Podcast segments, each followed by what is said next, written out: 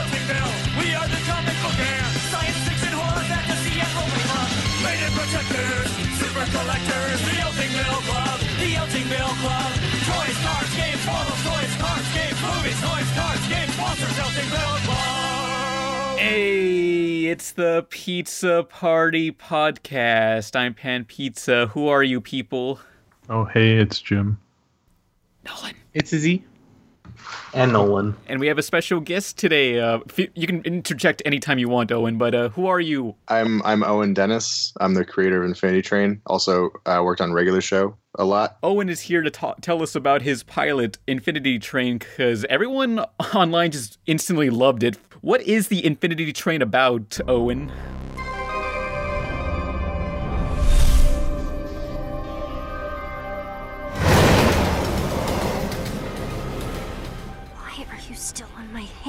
What does that number mean, Miss Tulip? I've been trapped on this train for a week. You've been here your whole life. I should be asking you. In that case, it will remain an endless search devoid of all meaning. It's about a girl on an infinite train, and she's trying to get to the front of the train, and she has a number on her hand, and she doesn't know what it's about. And each train car has a different, like, world inside of it, and different puzzles, and different people, and stuff like that. And that's that's the basic outline of the show. If the train has a front to it, is it really infinite? That is a good question. Uh, Pan, you just, ruined I think, it. I think, I think that just because something is infinite doesn't mean that it doesn't have at least one end, right? Whoa. No. But, we, but we've seen the other end of the train, yeah. though. We never saw the back of it. I'm pretty sure. I mean, I just watched it. Already this is flawed. It should have been called... Owen, Owen, my dude, it's come just, on. It's, I'm just going to change it to The Really Long Train. Yeah, that's better. And that'll be that'll be the new title. That rolls off way better. Yeah, yeah. I think that can all fit inside of an infinity symbol and it'll be fine. Yeah. But what inspired this, this story? Uh, well, uh, I can't really get super into the details on that because that would start giving away a lot of spoilery stuff, mm-hmm. uh, which I think... I might have to. I might have to use that answer a couple of times ah, in this yeah. interview, and I'm, I'm going to pre pre apologize for that. Mm-hmm. Uh, but I came up with it on a plane when I was flying uh, back to America from China in twenty ten, mm. and uh, I thought about this girl trapped on a plane. But then I thought that there wasn't really a lot to explore if it's a plane, so I turned it into a train, and that was. It's pretty pretty simple. Uh-huh. Was like uh, anything like Snowpiercer uh, influence on it at all, or uh, Snowpiercer wasn't out yet when oh, I okay. first come up with. Is when it, I first come up with it? Go ahead. I mean the the idea of it sort of reminds me of I don't know if you saw that movie Cube from the nineties. Oh, Cube. Cube, yeah. Oh, yeah, I love Cube. Because mm-hmm. that whole idea of you're like the infinite, you don't know how long it's going to be, but you're like yeah. trapped in this place and stuff. No, Cube's an awesome movie. Yeah, Cube's great. Cube and then uh, what's the sequel? Cube Zero, I think. Was the yeah, second I'll, one? I think it's yeah. something like that. I didn't see the it's, second one. It's not Cube Square? One? Yeah. yeah. Yeah. I don't well, think it is. Is it, is it Cube Cubed? And if, no, I think because if there's a third one, I think that one's then Cube Cubed or something. I don't remember. Yeah, it's something like uh, that. Cube times two. So much less potential. Yeah. I don't, uh, I mean, I've I've always been kind of into that stuff. Like when I was a kid, I really liked, you know, I really liked Doctor Who. I was really into Doctor Who when I was like five and six. And nobody like, had. Like classic Who. Yeah. Like classic Tom Baker. Or what's what Doctor were you into? I guess? Tom Baker. Tom Baker was my, oh, okay. was my first mm-hmm. Doctor. And it was.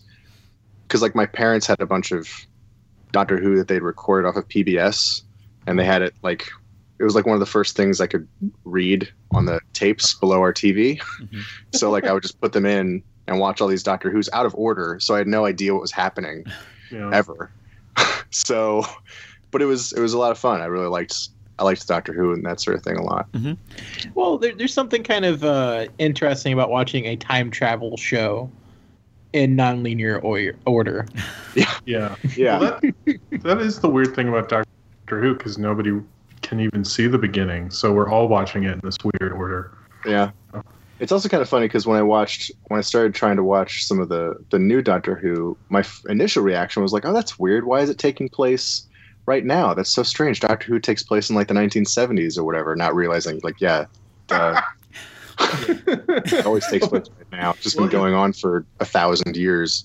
It well, used like, to, like in the Tom Baker days, it used to take place on like all alien worlds and spaceships and stuff. Yeah. And now, now it always takes place in London, and it's I really don't like that. I like modern it. day London. Like whenever the time yeah. period's being shot in, it's it, like it, it, there is clearly a uh, time progression. Yeah. Well, yeah, that's one of those things where it's like, what do you have the budget for? You can spend the budget on a bunch of aliens or like go outside. I mean, like, yeah. Anyone I talk to from England would say like, I could never believe it was an alien world because suddenly they're in Scotland or they're, they're in like this this area, you know, this country version of England. But to me, like I haven't been to England that much, so I'd be like, oh, it's like this is where the Daleks live or something. And it was also yeah. the the other cool thing about Old Who is like you never knew how long each adventure was going to be, so there was always kind of this unpredictability. Whereas when it became always an hour, you're like, oh, he'll. It's like safer. But back in Tom Baker, like some of them would be two and a half hours, some would be an hour and a half. So well, they kind of changed it a little bit, Jim. Uh, one of the most recent seasons, they did every episode was a two-parter. Kind of going oh, back that's, to that. That's true, but they the way like it wasn't as random as the uh, at least in Tom Baker, they'd be some that would be like ridiculously long. Like I'd always be surprised, but. I don't know. I, I'm more of a fan of the old stuff, I think. Because I mean, that's that when... stuff also, again, would get really mixed up because I was watching them out of order. Whatever and, tape I found. And you had like, that's when Douglas Adams wrote for Doctor Who. And like, mm. They had a lot of good... Anyway, sorry, I'm just talking about... well, last thing, Doctor last Who. thing. Oh my God. I, I really would throw out is that like old school Doctor Who at least was kind of cool with their uh, companions and such, because like at one point he had like a robot dog, he had a, a Time Lord. Yeah. Now we just always get the same like uh, okay, single white female, and then maybe their their their partner, yeah, maybe their boyfriend. Well, um, I think I think Doctor Who is always going to be a product of its time, so I think. If you give it enough time, it'll change into something else. And these sort of like, oh, it's always like this. It'll feel as you're going. It'll always feel like, oh, it's always like this. But then you'll look back over time and be like, oh, it wasn't always the same. It was a constantly evolving idea. Yeah. Yeah. And so I think if you watch Doctor Who that's happening right now, ten years from now, you'll be like, oh, it was actually changing and different and stuff. I just couldn't recognize it because I was too involved with it at the time, I think. Mm. Yeah. Oh, hey. So, uh, speaking of companions, what's the deal with the uh, robots? One, the one ones. Where did they come about? What was the idea for them? Uh, I wish. Don't I try could... to put this back on topic, man. I know nothing about Doctor Who. I wish I could give you a really cool answer. Besides, I drew a circle. Mm-hmm. Uh, but I drew a circle, and and uh, I put a center line down the down the middle, and I was like, I don't know. Basically, what happens is if you're if you're drawing if you're making a show about a one person, that person needs to have somebody to talk to. Yeah, like otherwise, otherwise you're gonna have a show where a person is talking out loud to themselves all the time, which is weird. Kind of like uh, the Coraline yeah. movie, how uh, they added Y B so Coraline doesn't talk to herself all the time. I mean, or like uh, Tangled, because Rapunzel, up until like two thirds into production, she literally had no, the Pascal the lizard was not a character. So like they talked about dr her drawing faces on random objects. Well, so like, she, she, she was a straight up, straight up crazy person earlier. Yeah, but then adding a uh, a mascot or a small creature that they can talk to and bounce ideas off of, it makes them so less crazy. Mm-hmm. Yeah. Yeah. yeah. Uh, so basically, that's that's how one one started forming, and he the split thing happened because, uh, I mean, I made him, and he was just the happy side, and I was like, well, I've seen that a thousand times, haven't we? Like, I've seen that a lot. Yeah. So I was like, well, I should have something else. What if this? What's the opposite of that? I don't know. Super sad, and then that's how it sort of came about, uh, which is again. All this stuff is very utilitarian in, mm-hmm. in nature, how it, how, how it was uh, developed. Yeah. But what was the pitching process? Well, uh, so oh, what had what, what had been going on back then? Um, Toby had made – Toby Jones, my writing partner on Regular Show at the time, he had made A J's Infinite Summer, oh, yeah. and then various people had started making pilots, and I was going like, oh, I kind of, I feel like I could probably make a pilot. I could probably do something like that by now. So uh, I had a couple of ideas. I wasn't sure which one I wanted to do. I had one that was based on Galactaron, which is like my my uh, band, my alien animated band that I had at the time or before that.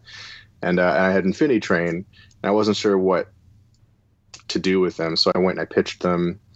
Uh, I went and I told the development executives uh, that I had these like two different ideas, and they were sort of like, oh, okay, well, you know, come back to us with them a little further developed and we'll figure out what we can do. And so I sat in my room thinking about them for hours on a weekend, and then figured out that I should just probably just pitch one thing, and went with Infinity Train because it was the one that felt, at the time, I felt the least attached to. So if executives or if anybody was like, oh, change this, change that, change this, I'd be like, okay, whatever, you know? So um, it was a lot easier when people would give me notes for me to change things here and there because I wasn't super in, uh, attached to it. Now I'm extremely attached to it, obviously. but, yeah. but at the time, when it was very early on, I was a lot more loose with it. Uh, and so... Let's see, the pitching process. Oh, to, Pitch, can I go, so, yeah, bounce go on that? Yeah. Uh, okay, so because you mentioned you weren't very attached to it. Uh, mm-hmm. Is that, a, that that sounds like a somewhat healthy attitude to go towards pet projects, yeah. because like I, I know that like a lot of times when you pitch something, it's very rare that your initial idea and then what gets put on the screen is the same. Like usually there's some kind of g- change uh, through a creative think tank or just executives, you know, liking well, to put their hands into things. Well, it's not so much that they want to put their hands, like they want it to be the best thing it can be, you know, like mm-hmm. they're putting, they're putting millions of dollars into your project, right? Mm-hmm. They don't, they don't want it to suck. so yeah. they, they, they, everything that they do is uh, intending to make it better and try to help it to be the best thing it can be. Um, but yes, things do change uh, a lot. Often because you find out that your idea, you know, it didn't actually, it wasn't actually that good. Like there's, there's, there's a kernel of something there, mm-hmm. but then you find out, well, actually like this character's sort of sucks and this character's not really much going on there or like whatever. You, and you find out over time, oh, I should change these things. And you do. So if you're, if you're super attached to them, again, yeah, it makes things much harder mm-hmm. to change. Well, because I, because I've had a couple of friends that have pitched shows and such, and mm-hmm. like uh, they they've kind of like warned me of like being too attached to things to the point of like like if you if you show too much development in the pitch, mm-hmm. it might it might like if if you show so much of a baby pet project that doesn't sound like you want to change things, executives might not be as interested in working with you. Mm. Uh, have well, you ever like run across that? Well, one of the theories that I also sort of abide by is that, you know, you're working with the executives. So if you come to them with a finished product, uh, you're not really working with them. You're telling them, this is what I'm going to make. Like, this is the thing. And, you know, the executives are humans. Like, we're all a bunch of people, and we want to care about the thing that we're making and feel involved in it somehow. So if you come to somebody with a completely finished thing, it's a little alienating, you know? So, Agreed. so it's good to have some leeway there so that, you know, they as people can um, get involved. And you're going to be working with them for a year or two or three or eight or whatever. So, you know, it's a, it's a big group project. It's, it's, there's so many people that get involved that if you get so super attached to one thing, it's just not going to, it's not going to fly in a group atmosphere. Mm-hmm. Definitely. Uh, but can you say any major changes that went from start to finish, like before the pilot? Oh, well, like um, the number on her hand, I didn't originally have that. Mm. That was that was a uh, executive note was that like they they said that they didn't feel like there was enough of a push uh, for her to move forward on the train. And so they're like, there'd be something that like sort of propels that. And I was like, okay. I came up with the number on my hand. She's on a train. She wants uh, to get off. That's, that's that should be enough push. Yeah. yeah. Well, but, the, but you know, if there wasn't enough of a reason for her to like, well, why doesn't she just stay in one car? That's the ideal car. Mm-hmm. Or like, why doesn't yeah. you know, she, she could stop at any moment and just wait for the train to stop or something, like anything. So there's got to be something to like propel her forward, uh, an external pressure. Mm-hmm. That's not just not just an internal pressure, but next you need both both forces yeah. to move a story along. But obviously, you can't say why, how she got on the train or how she met these robots, right? No, I can't. Yeah, sorry. That's, that's what a lot of people ask him. Like, you can't, you can't ask that. That's a spoiler. But um, that's a, that's a big time. Can't do that one. But why a girl main character is one thing a lot of people ask. Yeah, that's that's an odd question. Uh, because I, it's, I don't know why not. Like, yeah. I mean, isn't everybody bored with boys? Because I am. Um, oh. Nolan's gay, so I, want to, I do, I do want to say props for getting Ashley Johnson. I absolutely loved her performance. Oh, oh she was yeah. So... That was uh, that that leads into a question I really wanted to ask was yeah, go ahead. Because uh, you have you have a- Ashley Johnson, you have uh, Eddie Hudson, and Ernie I can't Hudson. remember the name of the the two people, the the one one's characters. But how did casting come along? Okay, uh, so casting. Basically what happens is when you're casting for a pilot or if casting for anything, you uh, get your casting director and uh, they sort of they send out this call for actors, and the actors will you give them like a, a script that's got maybe like five lines on it. And then they in their homes or in their studio time or whatever, they have they end up with this this page of lines, and they're told maybe like, you're a dog. Uh, say these lines. And then that's what they do. And they have like no direction or anything. So they just speak in this void about what these dog lines or something. Yeah. And then um, you end up getting this list of like a hundred or more people saying the same line over and over and over again. And they have to find among those lines the best ones. Mm-hmm. Uh, Ernie Hudson and Jeremy Crutchley were both. Jeremy Crutchley played uh, uh, one one the happy half. Mm-hmm. Uh, Jeremy Crutchley and uh, Ernie Hudson both came from that process, and uh, that's that was just me like going through. And Ernie Hudson was one was like the one of the ones that popped out immediately. I was like, oh, that's definitely he's like my number one. Uh, and it's kind of interesting because like I'm not even. You're not even really looking at the names because you're just sitting in like, in like this this weird zone where you're just pressing next, next, next, next, just listening to the same lines over and over again from different people, and you don't even like see who the people are that are saying them. Uh, so you're just you just keep going. No bias. No, yeah, I mean you can you can look at the names, but I'm also terrible with names, so it's not going to help. Yeah. Uh, So, yeah, you just sit there next, next, next. And, like, Ernie Hudson's popped up. I was like, oh, my gosh, this is great. Who's this? Ernie Hudson. Okay, all right. And then I looked up and I'm like, oh, okay, Ernie Hudson. Okay. Yeah. uh, and Jeremy Crutchley was the only one person who played one one um, not stupid, which I think was helpful.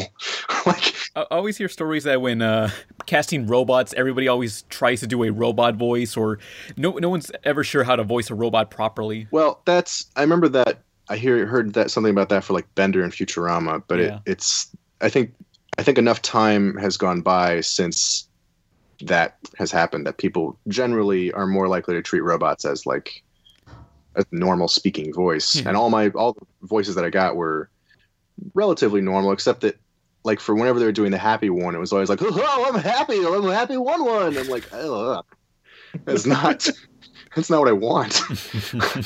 um, and then uh, Ashley Johnson was, she was actually one of the people that I uh, I asked for. Like, I didn't ask for many people. I couldn't really have any specific voices in mind, but Ashley Johnson I asked for because of uh, Last of Us. Uh. Like mm. I was when I was sitting there, I was trying to figure out voices. And I was like, I know what she sounds like in my head. I know I have this like this.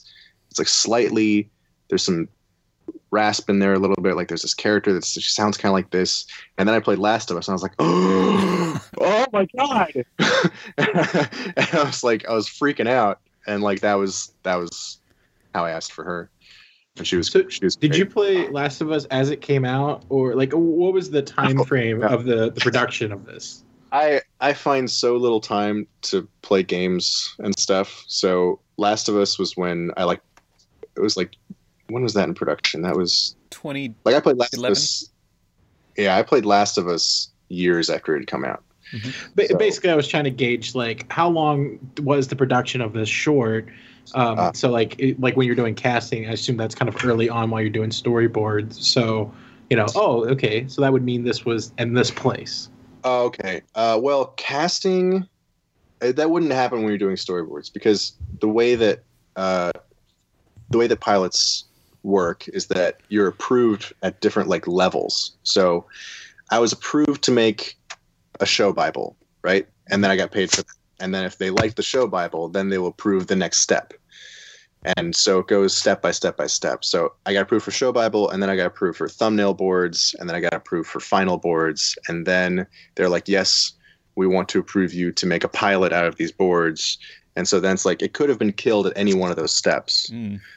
Uh, so the actual casting doesn't happen until after, after they approve it and they, they green light it and they say, yes, we want to do this. Um, So, but you know, but when you're when you're boarding it, you're thinking about it. You know, like you're obviously you're writing with certain voices in your head, and that's you know you start thinking yeah. about these characters and stuff. So I, I remember like while I was boarding it, I was I was writing down every time I heard a song on the radio that I was like, oh, I kind of like this woman's voice. I'd write her name down, or like it happened all the time. Mm-hmm. Like I was thinking about it for months. Although I still hear her as uh, Tara from Teen Titans. Uh-huh. Or Gwen from Ben ten. Oh, yeah. Or or this one Bible cartoon called Bible Angel Wars, but no one knows what that is. But um, no. Since you had one episode of Pitch a Cartoon, were you debating with yourself what location to show in the train? Uh, yes, because uh, when you when you come up with a pilot and they give you this, the they ask you to do the show Bible for it. A show Bible, for anyone who's not familiar, is like a it's like a book that just says everything there is to know about the show. It says what all the characters are, like who, what the locations are, what the story is. Like it shows everything you could possibly know about the show in this one big pamphlet. Mm-hmm. Uh, so, uh, sure. Where was I going with this? What was the question again? Um, were, were you debating on which uh, locations to show oh, right. in the train? Yeah, yeah, yeah. So, uh, figuring out where, which story, because I had a bunch of different stories that I thought were interesting, you know, that I wanted to do. Uh, and so figuring out which story to do was kind of a thing, like figuring out that I wanted to do the Corgi one versus like, you know, one of the other ones that I had. And you can only show so many locations because otherwise it starts getting messy and it's not very focused, mm-hmm. you know, unless you're doing like a Unless you, unless that's the aesthetic you're going for, which I wasn't. So, yeah. But uh, yeah, I chose the Corgis one because it seemed like you can, if you, like Infinity Train, it can go lighthearted and it can also get a lot darker. Yeah. And I wanted something that could just ride right down the middle between these two things, so I could show people that, like, yeah, I can go this direction, but also, you know, I can go pretty that's bad. What the, that's, that's what a lot of cartoons are doing now. Like, they get innocent, and then they just go into some other dimension levels of territory. Yeah, love it.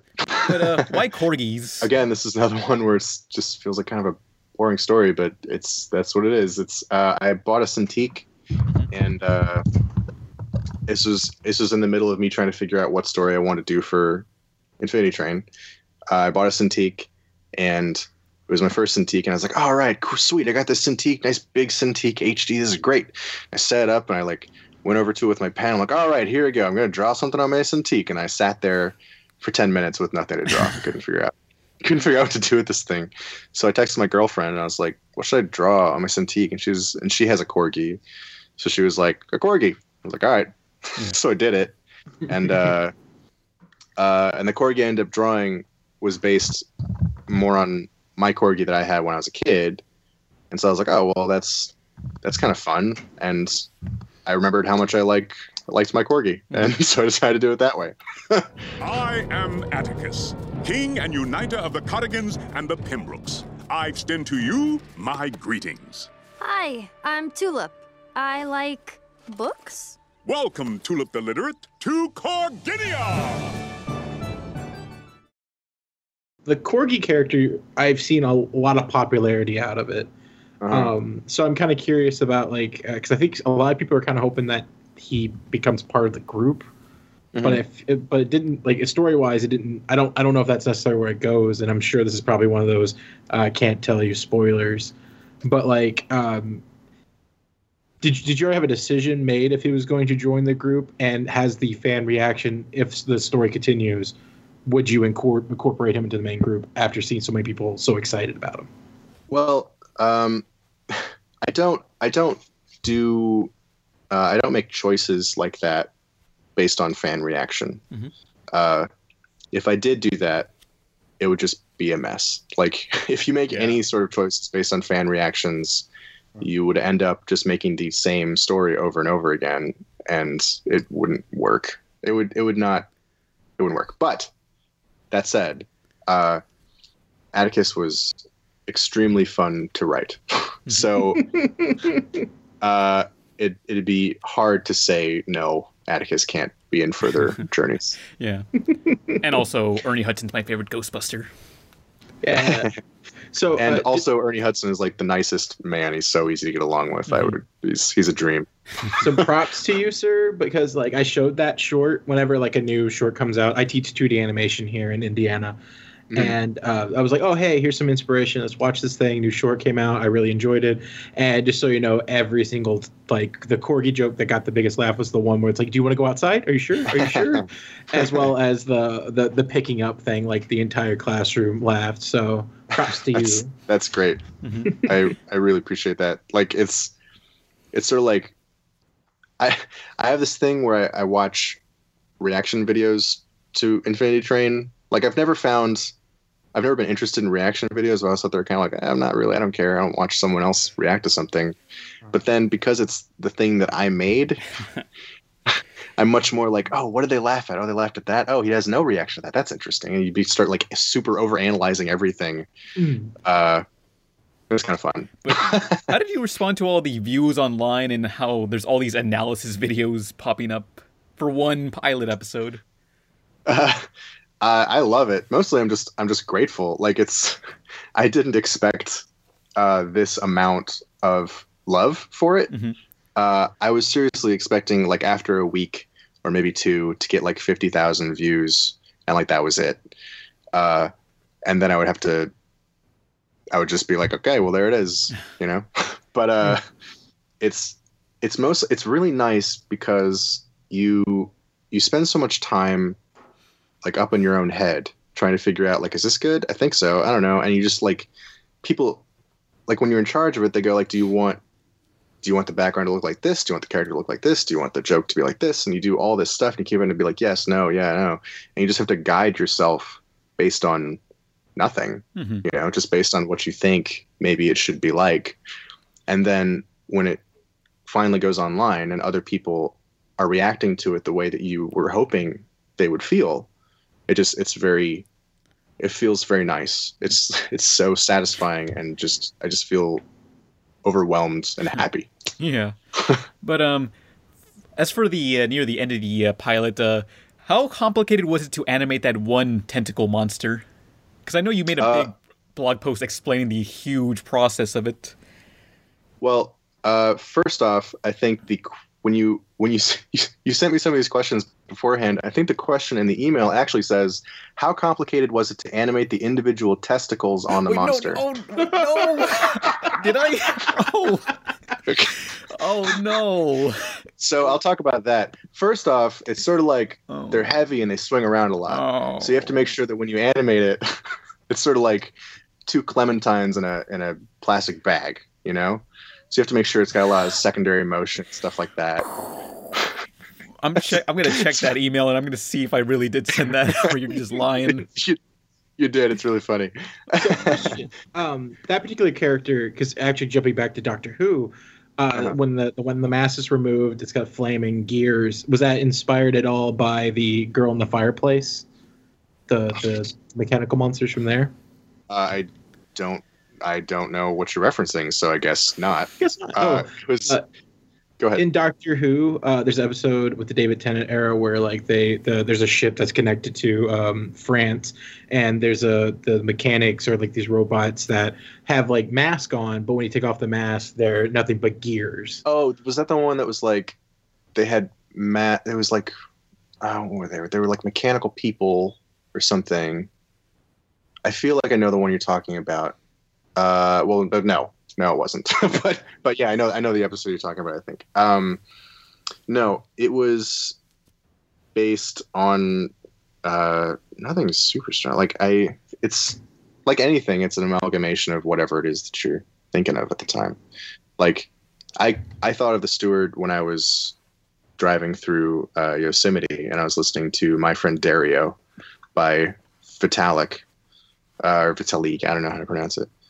But Uh, yeah, that's that's what I thought of when I was listening to a song. So that's what popped up, and the insides of it were like, because I felt like there should be something horrifying under there in some way, you know. Mm-hmm. So that's that's what ended up being there. If you did, did you did you? Sorry, I I, I know we got into jokes about the uh, testicles, but uh, is there? I checked the email. Yep, I really did send it. Send that in. Whoops. I don't know.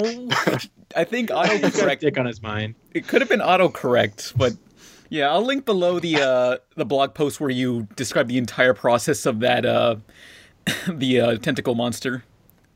Yeah, it was that was that was very uh, hard uh, and time consuming. um, yeah, it's it's as shown in the blog post. It's very much like he like uh, Rick Farmelo had come up with had had uh, animated all this stuff. And then it still wasn't quite exactly where I needed to, and then I had to draw over it again, and it just took a really long time because there's a bunch of swirly legs all over the place, mm-hmm. you know. Then you want the legs to move as sort of a mass, but still continue to have their own sort of mind. Each leg has its own sort of thought process behind it, so it's a, it was a complex, yeah, complex thing to do. By the end of it, were you like, I am never animating that again? Yeah, uh, basically, I, I remember there was there was a point when I showed it to my uh, my supervising producer, and I went like, "Yeah, so this is this is my finished version of the animation." And he was like, "Oh, okay, so maybe we can change this leg. I, I just want to maybe we can print this out and like we can draw on it again." I was like, "No, no, no, no, no, no. I just dumb. put all this into the computer. I just did all this stuff inside the computer. We're not going to print it out and do it in two D again by hand. Uh, no, it's finished." Just let it go. Yes. It's it's done.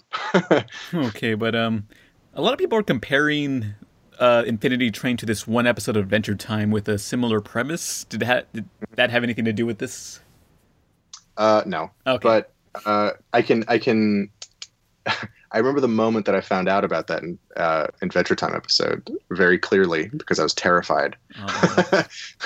Which was uh, I was talking to Cole Sanchez, who worked on Adventure Time, and uh, he came up to my office, and I was like, "Yeah, man, check out this uh, thing I'm working on. It's called Infinity Train." He goes, "Ooh, ah, uh, mm, uh, Infinity Train, mm, mm, uh, mm." And I was like, "What? What? What's? What's up?" I was like, "Well, uh, we just made an episode on Adventure Time that was uh, had an, a train on it that like spans spun in a circle and had a bunch of infinity symbols on it." And I was like, "No, you didn't." I was, like, I was I was so terrified, and then uh, he showed it to me, and I was like, "Oh well, okay. This has not they they have nothing to do with each other, yeah. Except the word Infinity Train." So I it's fine. Yeah, it's close, but not they're nothing alike. But yeah, um, I mean, I mean, you do it in a very different way. So it's yeah. like that's like what art is: is you take, you know. You, it's how you, what you do with it, not just what it's about. So. Well, I mean, there's there's certain things that are just out there, ideas that are out there in the world, you know, and people do whatever they're going to do with it. Mm-hmm. I've never, I've never claimed that Infinity Train is like the one hundred percent most original thing that is ever going to grace this earth. Uh, so you know, it's going to be taking from other things that I like and things that I don't like sometimes, or things that I don't even know that I'm taking from, or like who knows, yeah. you know. Yeah. There's no way to. That's, that that's fine. You don't need. It doesn't matter if it's original as long as it's enjoyable. You know, that's, that's like, how you want it. Because like Star Wars isn't original at all. Yeah. It's like so many different things, and that's like, you know, I think nobody really cares that it takes from all these things. So I I think it doesn't matter as long as you're here's what the end result is is good and enjoyable, whatnot. Yeah. But um, is there an ending planned? Uh, I have I have an ending uh, that I have planned. Yes. Yes. Ooh. Can you so tell it's not us? Infinite at all. Yeah. What the heck?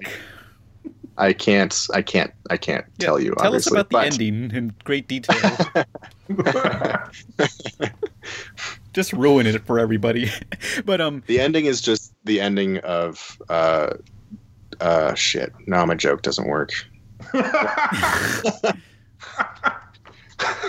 this is how jokes work. Sometimes you start, start not so infinite, is it now? It all ends. Sometimes you start going with a joke, and you're like, "Yeah, this is gonna." Oh no, I didn't figure out a punchline. Well. But if it gets greenlit, what can we expect? You can expect me not to tell anybody because I wouldn't be allowed yeah. to until it was oh. announced publicly by Cartoon Network. Yeah. uh, if it was greenlit, you can expect that I would start staffing up, and then uh, my life would become hell for a while, probably. Okay. but, but you know, trying to make yeah. cool stuff. I don't know. All right. But the last few questions, not related to Infinity. Infinite Train, but uh, how was you? How did you get to work on Regular Show? Um, that is so. What happened was uh, Toby started working on Regular Show um, because he answered some tweet or something through that J G had put out. Mm-hmm. Uh, Toby was my roommate in freshman year of college, and then I was living in China. And I was a teacher over there for three years, and I was like, oh, I think I'm probably ready to move back to the U S So I decided uh, to put out some feelers to people being like, hey, uh, I'm going to move back to the U S Anybody have anything that some sort of inkling of what I could do for a job? I was thinking I want to go into animation again, but I don't know. My plan was like live in a car until I get a job.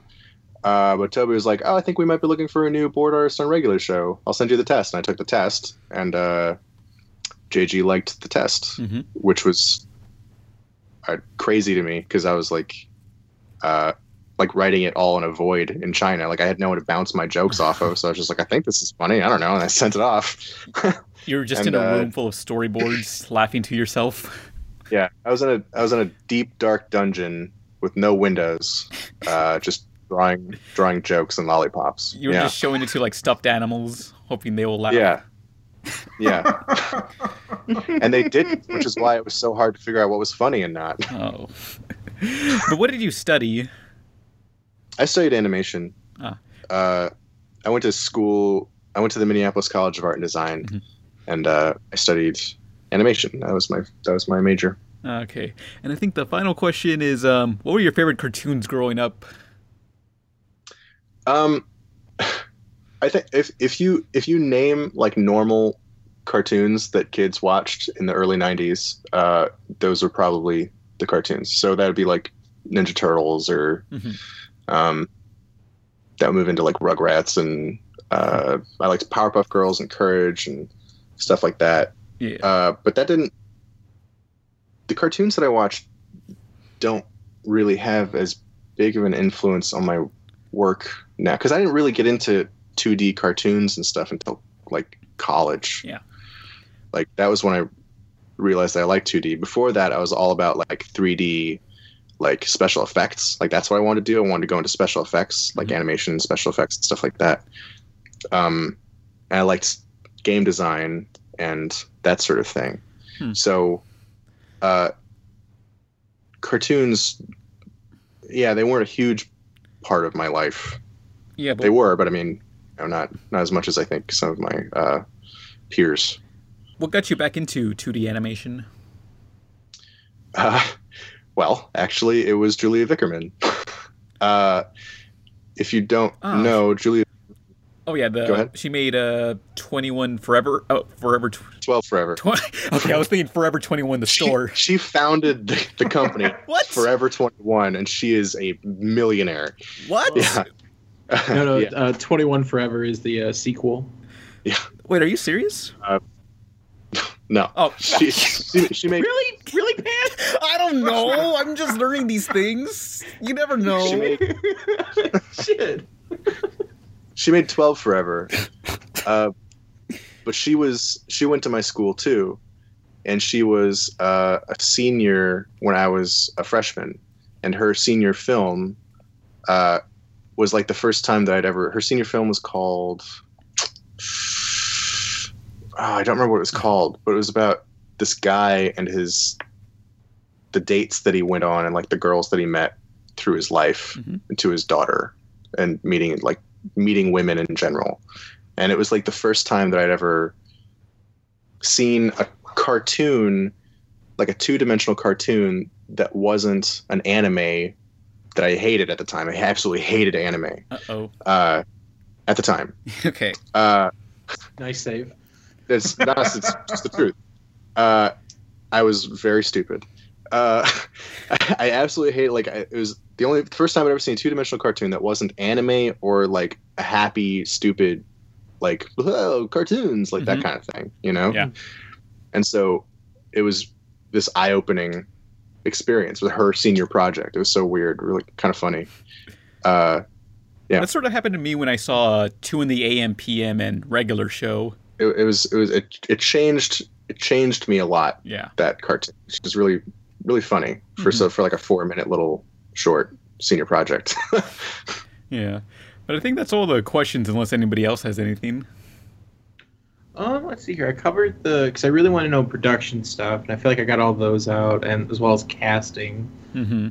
Um, and you got all the inspirational stuff, like where cool. things come from. What about you, Jim? Um. Did you have think. some regular uh, show questions, Jim? Oh, yeah, I guess I could. Oh, well, I guess what was it like working with J G Quintel and working on Reg- regular show? Um, it was very educational.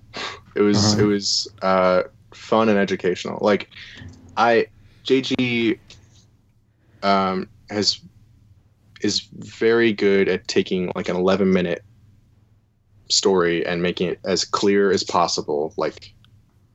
Like, this person has these influences and they are affected by this thing that is happening to them and they're going to go do this, yeah. you know? Like, he's really, really, really good at that. Yeah. Uh, there have been a lot of cartoons that I've watched where I've been like, why is this happening? Who's doing, why is that, what's going on, you know? Mm-hmm. And I don't think that, that rarely, rarely ever happens in regular show. And that's, I think, a lot because of J G. And so that's something that he taught me a lot of, as I think, as well as like, you know, basic stuff that you're supposed to learn when you storyboard, like screen direction or, you know, yeah. how to properly draw inside of a frame so it looks good. Sorry, do, do you still work on regular show or are you? I don't. My stuff on regular show is all wrapped up and over with. Mm-hmm. And we just How'd had a feel... wrap party like on Thursday, I think. Yeah, it's over. Nice. Yeah. How'd you feel about the last season being in space? Uh, I was very, very pro space when J G was, was first uh, pushing it. When he was, when we're not pushing it, when he was going like, "Should we go to space?" I was like, "Yeah, yeah, let's go to space. Who the fuck cares? Let's just do whatever we want." Like that was, that was, that was me yelling at him in a hallway. Uh, That's like a very Mordecai and Rigby response. uh. Yeah, so I was very heavily pushing space because I was like, yeah, whatever. Let's just try. I'd rather try something new than still do the same thing we've been doing for seven seasons. Yeah, you know, yeah. That's what a- every rather... eighties cartoon does. Just take it to space, like Fonzie in space yeah. or whatever. Yeah, and I was like, hell, I mean, it was really kind of funny because I remember at the time people would say online like, "Oh, regular shows really jumped the shark now, really jumped the shark." And then when I was like, when we were when we were discussing going to space, I was like, "Oh, they have no idea what jumping the shark is." We'll show them. We're gonna yeah. circle the Earth yeah. to jump the whole shark. Yeah, we're jumping the shark. We're flying way out of the sky. It's gonna be oh man, are we jumping that shark? We're gonna fly in reverse in reverse time. Save Lois Lane. Yeah. It's gonna be crazy. They'll they'll be. I'm gonna jump the shark so hard. By the time I go back in space, there'll be no sharks. And then... Yeah, it's gonna yeah. be like um that one space movie where time slows down or speeds up. Oh, Spacium, yeah. something is, like is that. Is there a, re- a regular show episode that you're like particularly proud of working on it, or one that like either you or everyone was like, "Oh yeah, this is the one"? Uh, I have I have a couple. I mean, yeah, I have a couple that I'm very like, yeah, I'm very proud of that. So like, uh, I really liked Gamers Never Say Die. Ah, uh, yeah. Which was which was the one about going on a quest to get this um, to find Morimoto. Oh and yes. It was like Goonies thing. Yeah. Golden Game Badge. Uh, I liked that one because I got to do a lot more in the way of like sort of cinematic style shots where the shots were a little unusual for regular show. Mm-hmm. And that was, we got to include a bit of like mystery and like stuff like that in it, which I love, obviously. Uh, and then also I really liked working on Brilliant Century Duck Crisis Special. Oh yeah. Which was, yeah. And I'm really proud of that one. Didn't it start out as just making fun of the weird toys from that, that those miscolored toys that a uh, regular show had as official merchandise? What are you talking about? I have no idea. Oh. I don't get it. Oh, okay. But yeah, that that thing was ridiculous. The uh, all these anime references and such. Yeah, oh, that one was so good. Mm-hmm. It's it's funny. I remember after that one, like Toby Toby Toby knows a lot about anime, and I know very little, as I said, because he grew up liking it and I grew up hating it. So I've only in the past, I've only in the past few years been like, oh, okay, so I'll watch this one, okay, and then it's like slowly working my way into the massive culture that is anime. Uh, mm-hmm. But like Toby, like he was able to go like, oh yeah, so there's like this space fighting, this fighting show, and this fighting show, and this and that. He could like list off all these things, and so I had to sit there and like study. Like, I had never seen Evangelion at that point, and, like, I didn't know anything. So I was sitting there, like, studying all this stuff and trying to get into it to, like, make it sort of feel like that. And uh, I remember people online were calling me, like, uh, were saying, like, oh, they're such weeboos or whatever. And I was like, I have no idea what that word is. I don't know what that means. like, I, I, like, I didn't know what any of this stuff meant. Uh But I tried really hard. Oh, the important thing is you yeah. tried. Yeah.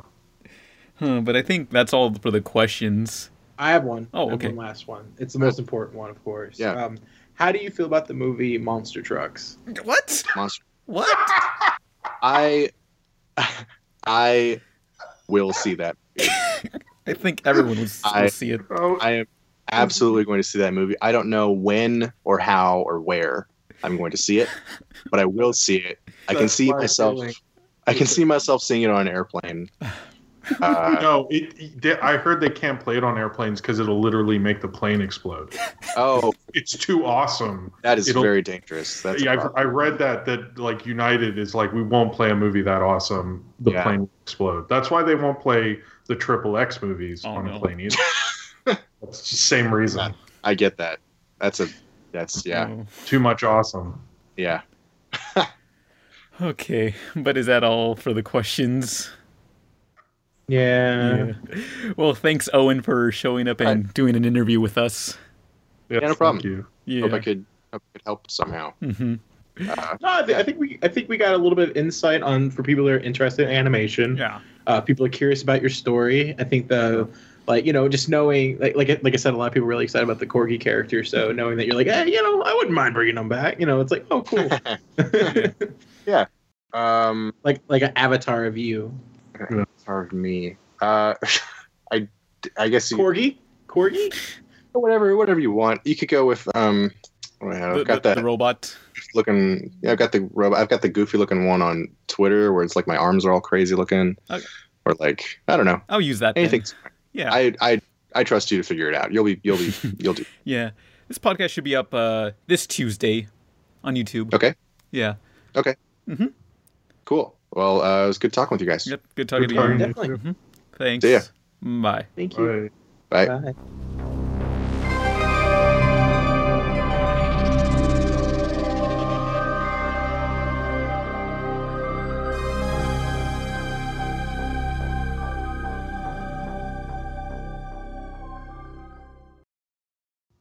Oh, Izzy, you're the greatest. Why monster trucks? Because they recently released a poster of it, and it's awful. Like, it's so bare bones. I just I just think that was like, I did not see that coming. Oh. I did it for you, Jim. Thank you. Thank you so much. Oh. That was so... Just uh... knowing your genuine laugh there, though. I was just like, oh my God. Mm-hmm. Oh my God. I'm embarrassed when I see movies with people who don't know this podcast but are friends with me, and they're like, they like Monster Trucks comes on, and they're like, that's so dumb, and they turn to me, and my I'm like grinning ear to ear, like, yeah, I'm like, I'm so excited, you don't know, that'd be amazing.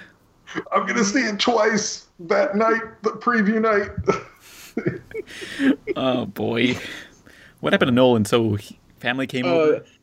I, I, he didn't specify, but yeah, he like he couldn't record, so he just kind of exited. I felt really bad because I realized that like he, he mentioned the, the the character plays Gwen. I knew he's probably wanting to ask something about it, but like oh. there there was like four questions that I really wanted to ask. Casting was a big one, mm-hmm. so like I jumped at the chance just to make sure that the the because I try to like keep my conversation my my topics uh, close to what we're talking about, so the narrative stays the same versus it feeling like there's like a detour. Yeah. Yeah, um, sorry, so I was like, I'm not. I'm like the reverse. I'm not we balance each other out, Jim. Yeah. Oh, okay, cool. Yeah, yeah. So, so I, I threw it in there, and I was like, oh man, he probably wanted to ask more. And then uh, I guess by time he was able to like get back to his subject, uh, he he had to mute his mic. Okay. Yeah, but no one's gone. But being... three of us are still here. Owen abandoned us, and so did Nolan. But you guys want to get into the news? Yeah. Uh, okay. Oh, are we gonna do talk about the Adult Swim thing or no? What Adult Swim thing? About their right, their alt-right comedy show and how people wanted to cancel and like people are quitting Adult Swim because of it. I don't know. I've not heard about this. Oh, I don't know enough about it to really discuss it yeah. at length. But there's like an alt-right comedy show on Adult Swim. And Mike Lazzo, apparently he like likes the controversy of it, but like everyone's like, yeah, but this is like the alt-right, dude, like, and they've had to take out Nazi symbols from it what? um before it airs. Yeah, yeah. I don't know. Uh, what, yeah, I have no idea what this is at all. So well, you could be making stuff up, and I have no idea. No, no, I, I, no, I googled it. I literally like as you started talking about it, there's a BuzzFeed article about it. Hey. Yeah, that's the one I read. But anyway, we don't know enough about yeah. it to talk about. I just thought I'd bring it but up. Don't worry, um, guys. It's alt-right because it's Saved by the Bell. Damn it, man. Yeah. You know what? I, I'm pretty sure someone's made that joke already. I'm not Damn sure it. if this is going in the podcast or not, but part of me wants it. I'm keeping that shitty pun in. It's all right. Because it's Saved by the Bell. Well, that's probably... The, anyone who's in the alt-right is probably like, I like that show, except for Lisa. Oh. And maybe Screech. Oh. Because... I'm sure there's lots of questions well, about Screech. Nobody likes Screech in general. Like, he screwed up big time. Yeah, didn't oh. he, like, do a porn or something? Yeah. Uh, no, so, that happened. And that's canon with Saved by the Bell. That's oh, not, of course, yes. It, it's in the same universe. By the that's way, I, I'm on BuzzFeed right now, like, reading that article, and I kind of, I did the worst thing and scrolled through the comments, and, like, someone actually refers to BuzzFeed as cuckfeed. Your first mistake was going on BuzzFeed. Yeah, well, I Googled it. I just went, like, random Google, and that was the first thing that popped oh, up. You know, it's, uh, there's no real... Uh, yeah, all, all the articles about this is... Uh, but Oh, no, uh, The Atlantic and Business Insider. twenty cartoons also. That were totally alt-right. I don't even know what this Wait, means really? at all. What is alt-right? Oh, it's it's it's basically the... the it's kind of what Donald Trump represents. He, it's like the alternative uh, conservative movement. Boring. So like me and Nolan talked about it, and we never got to Pan. But like I really, we, we, I came up with the idea that Pan should not be in the podcast for a little bit oh. because because uh, our Donald Trump's the the president, so he would be uh, he would be a. he would be pushed out of the country. Oh. So and then you would like come like like it'd be like, yeah, he got deported. Um, you know, Nolan's straight now, and I'm pretending to be a guy. You know, to, to support the American dream. And then like you would just bust in and be like, no wall can hold me. Mister Gorbachev, tear down this wall. I do have one more one more political thing we can move on was I kind of really hope that the wall isn't actually a physical wall, and it's just Donald Trump's idea for a reality show where um, immigrants can do a American Gladiator style sets of challenges for their rights to be a citizen. Sign me up. Well, apparently they even said part of it. He goes, well, part of it will be a fence, and I was like, what? This is a ripoff. You build a fucking the, wall. We get the video on demand version of a wall. Come on. That's what I that's what I call fanfic. Gee whiz. That's amazing. It's, it's like the cheaper. Anyway, I'll stop riffing on fences at well. All right, no, we don't have to talk about. No, just... no, no. Fences has had it too good for too long. Whoa. People need to know. People need to be aware. But yeah, people in the comments are going to be like, "Man, Jim really, really st- said the truth about fences." Finally, somebody. Well, no one's on the fence for fences. Okay, like you're on one side or the other. No on this issue. This is C N N. We lost to China again, but uh, news. Young Justice Season three is actually happening. The long-canceled uh, W uh, C C W D- DC show. I, I got my acronyms confused. That's all, folks. But yes, Young Justice Season three, like this show that was canceled a couple years ago and everyone was freaking out, is finally getting a new season. And although they haven't said what network it's going to be on, so I'm thinking they're... Netflix. I'm hope I'm hoping they do Netflix, yeah. Okay, well, first of all, if anyone's shocked by this news, uh, wake up. Because, like, as soon as Netflix starts spreading the rumors that they're thinking about bringing it back... They most likely already had like contracts being worked up and signed. Mm-hmm. Like they don't, it, rumors doesn't just happen in the, in this day and age. And the, the, I feel like most rumors are planned to see how people react to it. I guarantee that was to build up hype. Yeah. Huh. Mm-hmm. But yeah, like uh, with Voltron, like action cartoons seem to like will have a better chance on Netflix since Voltron just took off in popularity instantly. Yeah. Well, it's also action cartoons like. Like, I've tried to get into action cartoons, and you basically have to have them set on your D V R or you're going to miss them. Because I yeah. totally missed, like, that Guardians of the Galaxy cartoon. I was genuinely excited. I still have not seen it. Uh, like, yeah. I still haven't. And it's been, I think it's in season three or something. Mm-hmm. Like, oh, wow. What? It's yeah, it's at least in season two. But it's like, with action cartoons, no one, no entertainment sites write about them ever. It's hard to find out when they premiere. And with Netflix, you can just go, oh, Voltron's on. Oh, cool. But I think a lot of people who would watch like a Guardians of the Galaxy or even that Star Wars show don't because they don't know when it's on and it's on a network they never watch. So if you're on Netflix, which you already have and know how to get to and search and everything, it's a lot easier, you know? So I think that's probably why Voltron did so well. It's like, I'm invested in Ninja Turtles, the that T V show, but I literally don't know when it airs because I don't have T V unless they, the black nerd does a video review. And I'm like, all right, cool. Not watching this video, but I'm going to go find this episode. Oh. Yeah. But, and then I, I mean, watch it occasionally, the video. They need to respect... Uh, I mean, we've talked about action shows don't get made as much anymore, but I feel like... Even when they do, they don't get the respect that they deserve, you know? Mm-hmm. Like, that's been going on. Even Spectacular Spider-Man, like, I still have been telling people about that show who are Spider-Man fans, and they're like, wait, what? And then they'll go watch it. Like, they were so unaware of it. So. Yeah. Oh, I'm super stoked. I have it on Blu-ray. What, like Spectacular Spider-Man? Spectacular. Yeah. I have that too. It's really cool. So it's good. Like, really for, good. For anyone that's, like, been, like, jonesing for, like, Spider-Man and that Ultimate... crap that come out where it's got like Drake Bell, uh, which was a parody of Spider-Man now being Spider-Man.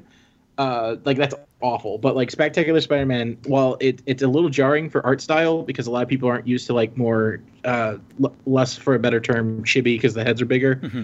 Uh, but like uh, Spectacular Spider-Man has a more uh, Western look than comic book, like Western car- animation. But the storytelling, it's Greg Weisman. Uh, it's the same guy who does Young Justice, but like. Um, Spectacular Spider-Man is just like the cream of the crop when it comes to his work because oh every, yeah, it just every villain is set up beforehand. Everything's perfectly intertwined. It's just and it's isn't it so a whole? Good. It's a whole school year, right? Uh, Do I, I have that so. wrong? Yeah, it's huh? like the changing of seasons because Spider-Man is a New York superhero.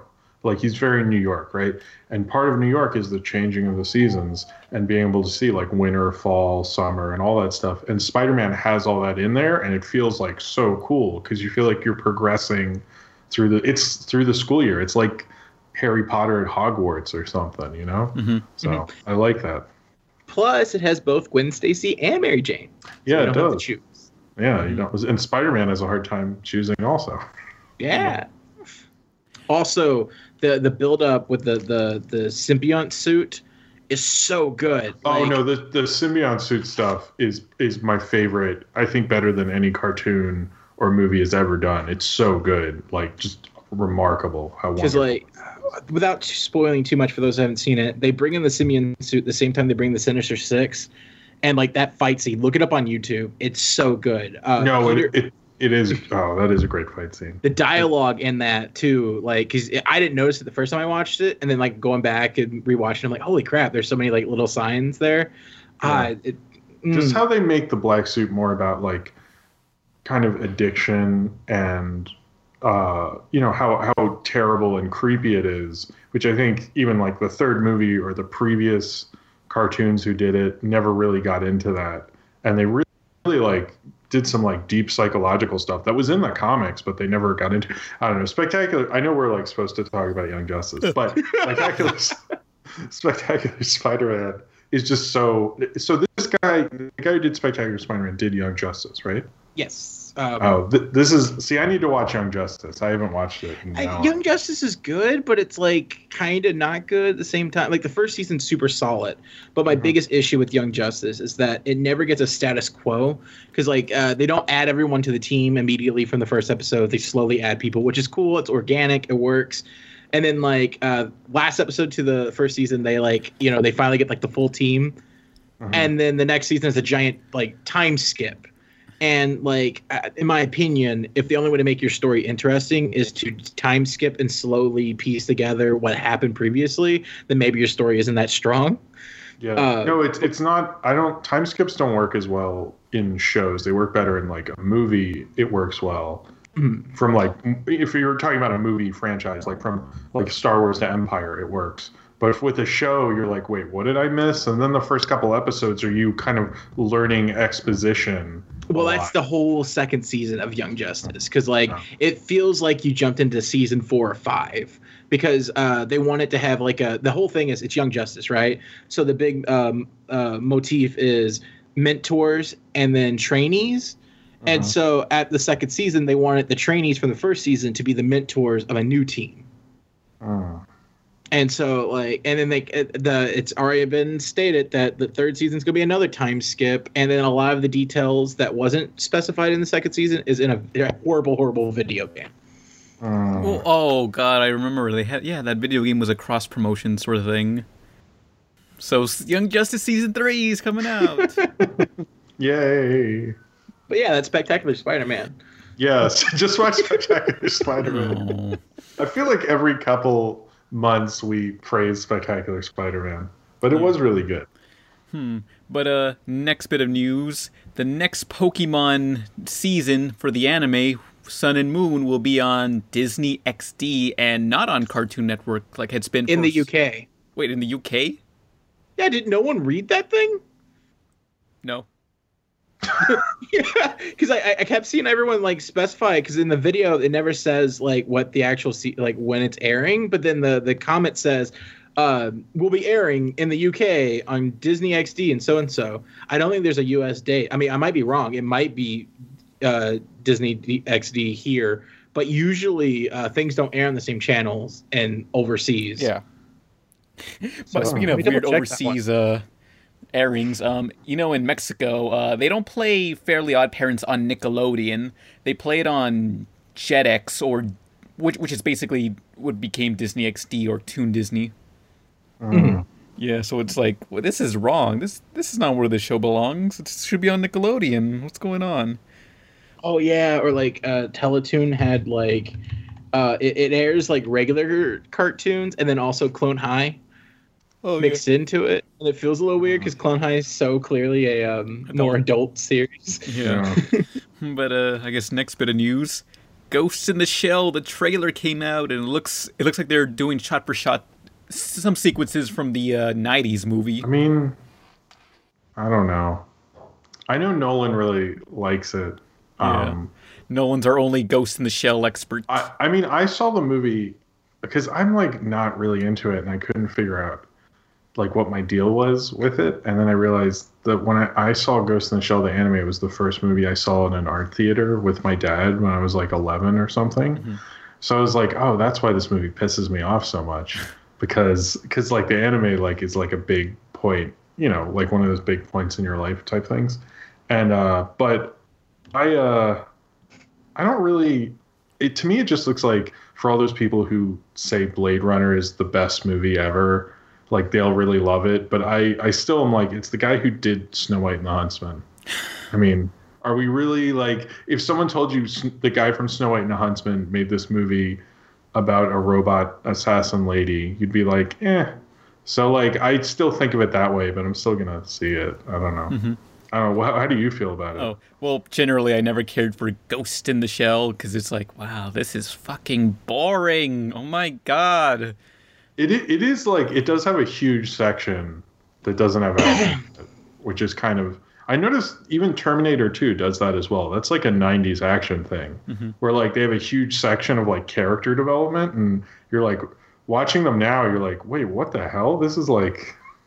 some acting's going on here. I thought there was going to be more shooting. Yeah. I think it's probably leftover stuff from uh, ho- old Hollywood Westerns, because that's what they used to be like. There'd be an early action scene, and then there'd be a showdown at the end or something. Mm-hmm. So it's kind of like leftover from that, I guess. But I don't know. I'm. It's. It was weird because when I saw um, Fantastic Beasts, we got the Ghost in the Shell trailer, and then right after the Beauty and the Beast trailer, and I was like, are we just going to remake every big nineties animated movie? Like, what's what's yeah, next? Basically, well, you, you know what they should uh, do is uh, they should make uh, animated remakes of live action movies. Yeah, I actually would, no, I would be more interested in that. Like, if you're gonna do, well, that would kind be of more are with like, the Lego what? movies. Oh, that's well, Lego Batman, yeah. Well, Lego Batman, Lego Jurassic World. Um, I saw that on Netflix. I haven't watched it yet. I'm assuming it's a shot-on-shot remake of Jurassic World, but in Legos. Oh, there's a Lego Jurassic World? I didn't realize yeah. that. I think uh, Disney should bring back The Black Hole, which is this weird live-action movie they made, like, I think before or a little after Tron to get in on that Star Wars. Yeah, it was, it was their, it was what they were trying to do in the early eighties because they wanted to do Star Wars stuff because so many of their technicians ended up working on Star Wars because there was no special effects people then. Mm-hmm. And they were like, hey, what the fuck? Like, how did we lose this? How did we not get how we could make a thing like Star Wars? Why don't we? But they were going to remake Black Hole with the guy who made Tron Legacy. But then what happened with and what happened with Tron three also is Disney has too many projects. And so when they tried to date Tron three, they're like, oh, this will come out in twenty twenty-five? And they're like, you know what? Forget it. And they just mm-hmm. like, but he, I know he was attached to do Black Hole, Black Hole, am I, I'm saying it weird, um, when he did Tron Legacy. But I think when that, when did they buy Marvel? Like around that time? twenty twelve, thirteen, I don't know. Okay. So I think this is before they bought Marvel, but after they bought Marvel and Lucasfilm, the priority of Black Hole seemed to go away. Um, and then he did Oblivion, the guy who did Tron Legacy. So I don't even think he's at Disney anymore. Yeah. I don't know what happened. I didn't really keep track of the guy who directed Tron Legacy. Mm-hmm. So. Oh, by the way, I, I just fact-checked myself. And uh, you're right. It, it, uh, Pokemon, the nineteenth season, Sun and Moon, is airing in Disney X D in the U S as well. Oh, no. Uh, yeah. Which, by the way, that was just enough time to let everyone that was going to yell at me for being wrong to go ahead and write it. Now and then realize still... I found out. Now we'll see who watched the podcast all the way through before commenting. That's true. I think there'll be somebody. Yeah.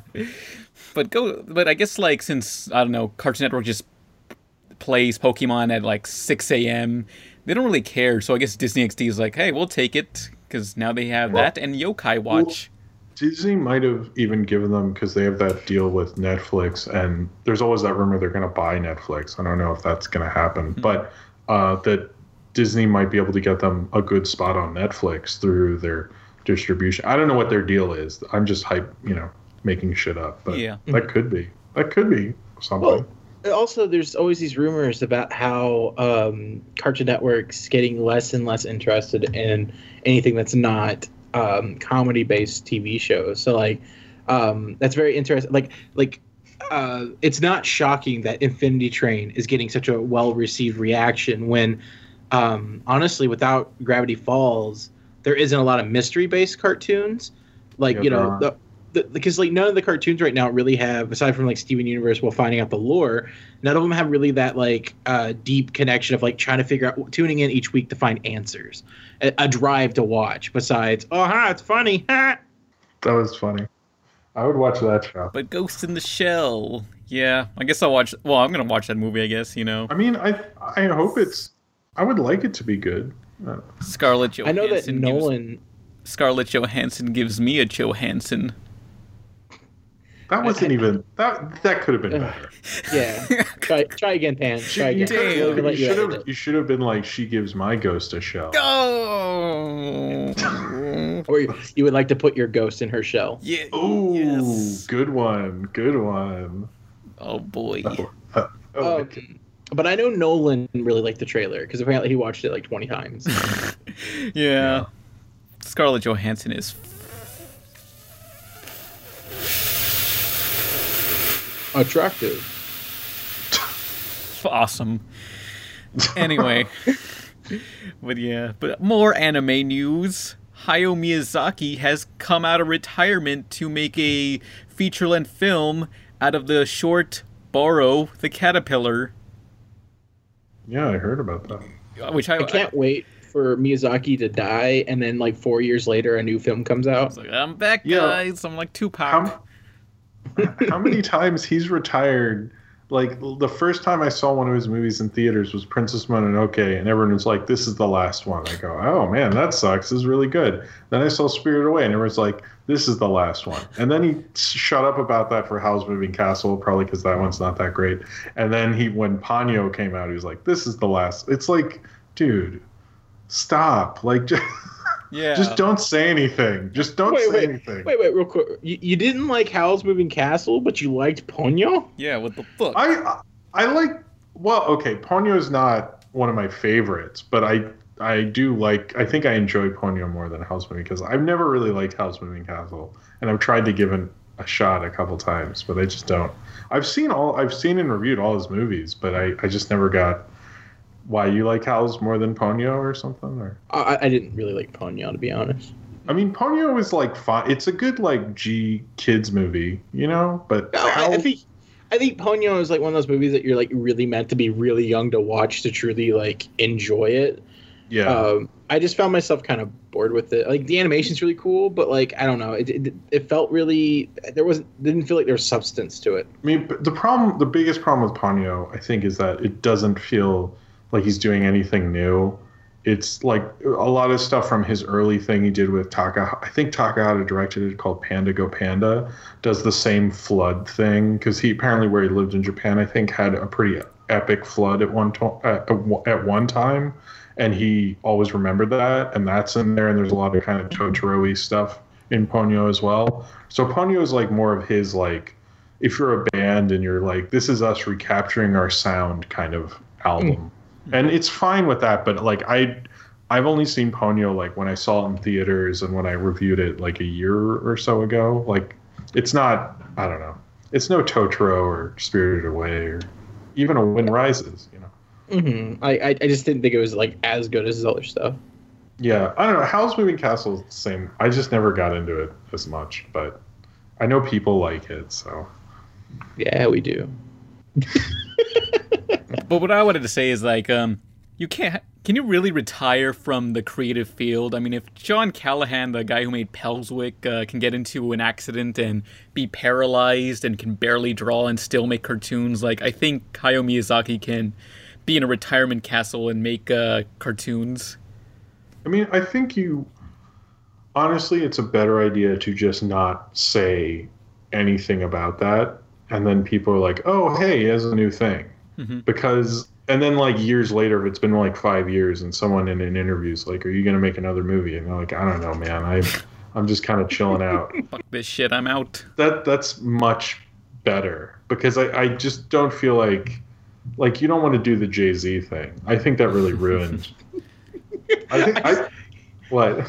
I just I just want to see like Miyazaki be like, yeah, I'm done. I'm out of here. I'm done. You know, I'm over it. I'm just I'm just gonna go home and sleep. You'll be back. Yeah, basically. Look who came crawling back.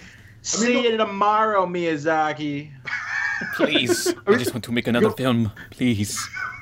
Just give me one more. I bet it's, I bet it's like... Anime was a mistake. Sitting there and like, you're not going to retire, you dick. And he's like, I hate you, Takahata. I hate you. And he goes, yeah, whatever. I don't give a shit. I'm going to mess up the... I'm going to mess up the studio again with my pals when we get drunk on sake late in the night. Is, did you ever see, did you see Kingdom of Dreams of Madness? And like, he like, Takahata is like barely in it. Like the poster of the movie is like a small sequence. Like Takahata is just like doing his thing, and Miyazaki complains about him a bunch of times. And he's like, one time I came in after he finished, you know, uh, what was it, like Pom Poko in the studio was a mess. Papers everywhere. And I imagine Takahata's like, who gives a shit? Let's just make this thing. I'll take four years. I don't care. And like, we got what? to make the raccoon movie with the balls. Come on. Yeah. He's like, we'll put balls on them. It'll be funny. Don't worry. They'll put it out. I don't care. I'm Takahata. You see Grave of the Fireflies. It's emotionally amazing. Who cares? Whatever. You know, Miyazaki wishes he was as good as me. You know. So Hayao Miyazaki came out came out of retirement. What a surprise. Yeah. And Takahata has that new movie The Red Turtle, which I haven't seen yet. Um with the French studio or something? Or he produced it? I oh I don't know about that. Final bit of news. DreamWorks has delayed The Croods from twenty seventeen to twenty seventeen, and then they eventually just canceled it, so Croods two not happening. Was anyone upset about that? Well, I loved oh. the first Crude, well, the only Croods movie, but I don't know. Oh, you did? Yeah, I loved. Did you, did you? Did anyone else see it? I saw the Croods. Okay. It's it's by the one guy, because there are these two guys who made Lilo and Stitch, and then made the first How to Train Your Dragon, and then one of them went and did the Croods, and the other guy did How to Train Your Dragon too. Oh yeah, I met him at, I met the guy at Comic-Con who worked on Lilo and Stitch, and he was saying how uh, they didn't use his designs; they hired someone else to basically imitate his designs, or something what? like that. It was weird. That sucks. Yeah, but I love the Croods. But I I don't know about a sequel, since I don't know what they'll do. I guess explore well, that new they... land they went to. I, it's been a long time since I saw the Croods. Well, they, I mean, they, this... have a, they have a prequel series right now oh, on yeah. Netflix. Yeah. Oh, they do. I mean, this Which might also two D. be... Well, because Universal bought DreamWorks. So this might be them, like, just kind of... Uh, um, kind of uh, re... I don't know, reorganizing what they want DreamWorks to do. And they might go, I mean, Croods, but Shrek five, or however many Shreks. Because they said they want to do a new Shrek. Like, they're really... Yeah. Not to make another Shrek. Direct joke on the podcast, but they really said they want to, and uh, and I know How to Train Your Dragon three is kind of safe, but it seems like any of these other possible sequels are probably going to fall by the wayside. I don't know what else. Like Home two probably won't happen. Mm-hmm. I don't. I don't think anyone's like super upset about that though. Oh. No, I don't think anyone is at all. Oh. like, like, uh, and then there's way too much Madagasc- Madagascar like spinoffs and such, so I think we're kind of okay with that one kind of yeah, going well, away for a bit. Penguins didn't do well, so I think they they're ending the well, Madagascar. Well, movie. they did. Uh, they they just released another Netflix series with the penguins, Damn. so I guess they're still like they're just that might have been like too far in production for them to quit it. Mm-hmm. So I might as well just like throw it out there. Uh, and then Kung Fu Panda had a good, healthy run. I mean, you really can't, like, if, if they decided to be like, okay, we're done with all the DreamWorks pro- uh, properties, could we really be super upset considering that, like, all of them got some kind of spinoff media? Because uh, even Home got a, like, cartoon series. Megamind didn't get shit. Oh, yeah, well, besides Megamind. And that was probably, as far as story goes, like, its whole meta-narrative about, like, the nice guy thing is probably the strongest out of the set. Mm-hmm. But that it's also smart. So that's probably why I didn't get a lot of attention. Oh, yeah. I loved Megamind. Hmm. But, hey, at least we have Trolls. Ugh. Jim fucking hey. hated the review. Like, I saw okay. Jim's review and Palio's review side by side, and it's like two polar opposites. Yeah. He was, Palio was like, like, damn. Because I called it fascist. Yeah, okay. Well, I, okay, the Trolls movie, like, I felt it was... I thought... It, I had a lot of fun with it, but I felt the movie was very one-dimensional because, like, they basically solve all their problems by saying, hey, you should be happy. You know yeah, what? Yeah, that's... I, I, don't, I don't agree with that. See, the, the thing is with DreamWorks is is they feel like they're not progressing, whereas, like, Disney and Well, okay, if you're comparing them to Disney, like Disney makes something like Zootopia, which is like, hey, let's talk about race relations. And Trolls is like, hey, stop being so sad, be happy. And you're like, no, my emotions are com- complex, there's a lot going on. And go, no, be happy and sing a song. And you're like, fuck you, Trolls. Yeah. Fuck you. And I just don't. Cause like, uh, I just, I, oh, it was the worst. Yeah, because Inside Out came out like last year, and it yeah. basically said, hey, embrace your emotions. You, you feel sad and let it all out. But Trolls is like, nah, feel happy.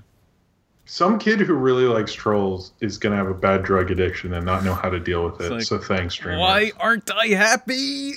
It's just like, I don't know. There are a lot of like, like I know people get mad at kids' movies for like, or certain movies for cursing and violence. But shouldn't they, when I was watching Trolls, I, I, it did occur to me, like, shouldn't you also uh, judge it on the message it's spreading, especially if it's for kids? Shut up, Mister Renner. I don't know. That's kind of what, what, when I was watching Trolls, since I was, I was really bored. So I was, like, thinking of, like, man, the morals of this movie are probably more dangerous than, like, any any kid seeing, like, a, a terrible, you know, like, in the long run. Anyway, I'm just saying, I, I think Trolls... Trolls is why Trump won, and we all know it. And we, I mean, is it? I think the Trolls were behind it because look, Trolls came out on Friday. Trump wins on Tuesday night. Looks like we all got trolled. Oh, but that, that might be too high caliber of a joke for this podcast. But uh, I mean, yeah, the movie was very one-dimensional. Of just like. I don't know, like, it felt like all the plot lines were taken from, like, Secret Life of Pets and uh, Toy Story two. Just like, oh, yeah. Here's a guy who betrays them and is just irredeemable after that. He... I mean, they, they even did similar jokes that I'd seen in animated films from yeah. this year. It was just very, like, I mean, I kind of, like, don't, I forget about it a lot. Because I'm like, oh, that came out? Like, it just so, like, washed away. It's doing well, but, you know... I don't know. I don't Say know. What you want, but all I know about Trolls is that toys look really cute. Yeah. I mean, the, they did a good job with, like, making everything actually look like felt, and mm-hmm. the technical aspects of it were cool, but it doesn't do... DreamWorks has always been really good at the um, using light in their films, or the lighting, sorry, the lighting in their movies and the cinematography, and that Trolls wasn't very good at, but um, the felt look of the felt and the look of the characters was actually really cool. So. Mm-hmm.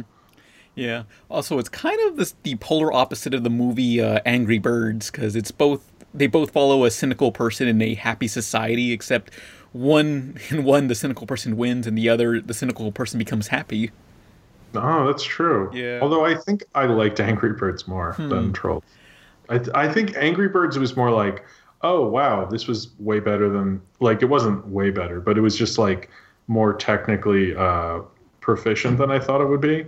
And Trolls, I was like, DreamWorks, I expect more from you. The best video game movie of all time. I mean, I don't know if by default. yeah, but yeah. I, I I like Trolls better, although I did feel like it was very one-dimensional, but I felt like it did give a joyful feeling when watching it. But the movie just ends. Like, they ran out of animation budget, and it's just like, okay, it's over. I've got yeah, this d- feeling inside myself. All the song, I just, that movie, I don't know. I, Doctor Strange was more my thing. They blew their entire budget on all the songs, I guess. Yeah, well, Justin Timberlake was the music, like he uh, arranged all the songs in it and everything. Mm. So even Sound of Silence, like he produced that version. And I don't know. Wasn't, uh, I didn't like it anyways. He's got the powers. Yep. He's got the cave. The clock of levitation. It likes you. Stop on November fourth. He's the hero we need. Doctor Strange. Rated P G thirteen. I haven't seen Doctor Strange yet, but so far the funniest thing I've seen of it is that ga- uh, Game Theory and Film Theory today. Science debunks magic. Well, no shit. yeah, yeah. Basically, like, really? Okay, cool. I'm glad. I'm glad that was a video, Matt Pat. Izzy, is this one of those things where you, where you get mad at the title and you didn't actually watch the video? Because I feel like if you, I, I, I have not watched the actual video yet. Okay, that I bet tr- if we watch the video, we won't, we will look stupid because we're making fun of something that we didn't click on. You know. Oh no, I plan on watching it after I see Doctor Strange. I just haven't seen Doctor Strange yet. Oh, okay. So and I didn't want spoilers. Yeah, but I love Doctor Strange. I just think it's really funny, that title, just like, you know, Doctor Strange, magic isn't real, proved by science. Shit. There's no dark dimension. Damn. But um, I like Doctor Strange. It was the it was a pretty good remake of Iron Man. Yeah, it is. It's very close to the the Marvel kind of origin story mold. Yeah, but I saw it. I saw it twice because I saw it. Uh, the first night it was out, and then my dad's a huge Doctor Strange fan, so I saw it again with him, mm-hmm. and in three D. So, yeah. um, but uh, the second time I enjoyed it a lot more. But you kind of have to realize it's so within its own genre and an origin story. And once you kind of let go, like the first time I was so like, oh, I've seen this before. But the second time I liked it more than the first time, which was mm-hmm. surprising. Like it, but I love the special effects are. Oh yeah. Not to spoil anything, but the best special effects are not in the trailers or the commercials, which is like actually really cool mm-hmm. because most of the time the money shot is just all over the ads and you like don't even care when it's on. But in this, like the cooler, trippier stuff, they haven't even shown you. So it's actually, they did a good marketing job because yeah. it actually enhanced it. But I, I, I mean, I liked it. I'm not a huge, personally, I don't know much about Doctor Strange. My dad does, mm-hmm. but I, I, I thought it was, you know, I might like it more than a lot of the Marvel origin stories, if I don't count Guardians, yeah. which I don't. If mm-hmm. I, I probably liked it more than Thor and maybe even the first. I liked it more than Ant-Man, I think. Everyone I likes know. anything better than Ant-Man. I mean, I that and First Avenger are kind of tied, I guess, for me, if I'm doing that. Yeah, I think this was my favorite Marvel movie since... Uh, uh, Winter Soldier. You didn't like Civil War? I don't know. For some reason, I like Civil um, Winter Soldier a lot more since it wasn't really a superhero movie. It still felt more of an action. Yeah, movie. Winter Soldier. Well, that's the cool thing is when they do stuff like within their own different genres, which I liked about Doctor Strange because it's its own mm-hmm. magic thing. You know. Anyway, Izzy, what were you gonna? We haven't seen magic in this universe yet. Yeah. Well, kind of with Thor, there's mythological stuff. Well, this is this is more like the cosmic. Dimensional it, it gets more into it. Thor's like uh I guess more fantasy, and this is more it is kind of close to Thor, I guess. Yeah, yeah. Wow. hmm. That's but a like, good point. W- one thing I love about uh, Doctor Strange as it's a big budget superhero movie that did not destroy the city at the end of the film for once. Yes. Ooh. I mean the, the, yeah well first the, of all spoilers. all I haven't seen it yet. Now I know. Yeah. Now I have no reason to because yeah. I only watch these movies Great. for destruction. Yeah, I mean they did a good job, and I think I don't know. I I I liked it. I'm curious how they're going to do more more of them. But it was interesting. It's probably the most Christopher Nolan influenced Marvel movie mm-hmm. with the. It felt very Batman's Begins, and even his apartment. This is not giving anything away. His apartment looked like. Uh, a very Chris Nolan-y apartment, even. Uh, but I was curious. So Dan Harmon wrote a little bit on it. He did. And I've been wondering what he exactly did. And I thought, maybe it's this scene. Maybe it's that scene. And then on his, his podcast, he was like, everyone wants to know what I did. All I did is I ate a pizza at Marvel's offices. And I said, yeah, this looks cool. And I was like, oh, okay. Oh, no. All right. But, oh, well. Um, hmm. But the only thing I did not like about Doctor Strange is there's one scene where they test him in like a, a fight or flight situation. And I don't know, they don't show him actually trying and succeeding and celebrating that he actually succeeded at something. They just kind of brush over it. We see it off screen in this uh, sink or swim situation. Oh, yeah. That's not... Actually, that's a good point. They probably shouldn't have done that. Yeah, that, that really threw me off. Have. Like, why'd they do that? Like, this this movie would have been perfect for me, but they just had to remove that one scene. What you don't know is that the writers designed that one scene just because this one podcast would talk about it. Oh, no. Whoa. So well, no, that... We fell right into their trap. Whoa. But I guess that's all for Doctor Strange. Yeah. Yeah, that's, I guess we can get into the questions. Stop. Doctor Strange, rated P G thirteen. Questions. If anybody has a question, be sure to start out with the word question so it's easier to find. And our first question, oh, I posted on the YouTube comments of this video, not in my email, this video. Yeah, but our first question is Crazy Spider seventeen. Question, if you could revive someone from the dead to be on the podcast, who would you revive? Oh, um, wait, do they, well... second question, would they just be alive just through the podcast and they die right after? No. Or are they like alive forever? Or like what's the schematics of this? I mean, I don't know. Oh, that's fucked up now that you mention it. Like, will they go back to hell if once they're done with the podcast? Because we can record a never-ending podcast. Whoa. I mean, we could, uh, like someone who's dead, does it either like, you know, Jesus, Hitler, or um, Tex Avery. You brought me yeah. back to life with this shitty-ass podcast. What's a fucking podcast? What's that? Zig Heel! That's also my ideal dinner party is Hitler, Jesus, Tex Avery. Tex Avery I mean, doesn't know why he's here. That would be the great, like, there's no way you wouldn't remember that. Like, there, would, that would be the most memorable dinner party ever. Is Jesus. I would love to hear Tex Avery being like, so you are, and then, oh wait, Tex Avery would know who Hitler is. I guess Jesus would have to learn who Hitler is, and that would be like a whole thing. Oh man. What food would you have? Tacos? I don't know. It's a pizza party podcast. Pizza. If they yeah, know what duh. pizza is. Well, maybe Jesus wouldn't be into... I mean, although, would Hitler be into pizza? I'm sure. Oh, I, you know, okay, first of all, I'm really glad that you chose three people, because technically, I assume, by the rules of this, if the podcast that we choose, we, we each get to choose one particular person. So we really have to, like, sit here and figure out the best combination to make it both entertaining and awkward as possible. Oh, okay. Three to four. Oh, minutes. What about Tom Green? He's dead, right?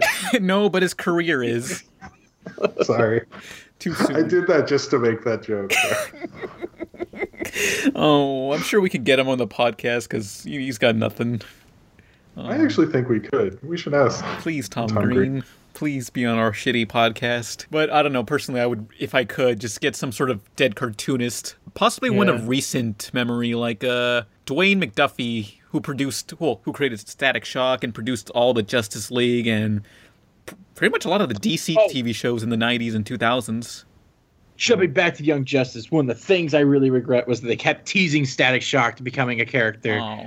and Static- he never became Static Shock. Oh, so mm. they just had him, but he didn't call himself Static? They had Virgil. Like, like they had Virgil, he showed, uh, you know, abilities, but he never, like, put on the costume and took on the mantle. I think season three, he's most likely a shoo-in. Yay. So, that's...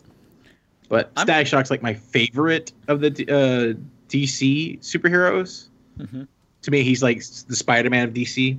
Mm-hmm. But it's re- really surprising to me that uh, since Static Shock has not appeared in Teen Titans. Yeah, it's true. Yeah. yeah. What the heck, Zatch? Has he has he shown up in Teen Titans Go? Nope. Or? Nope.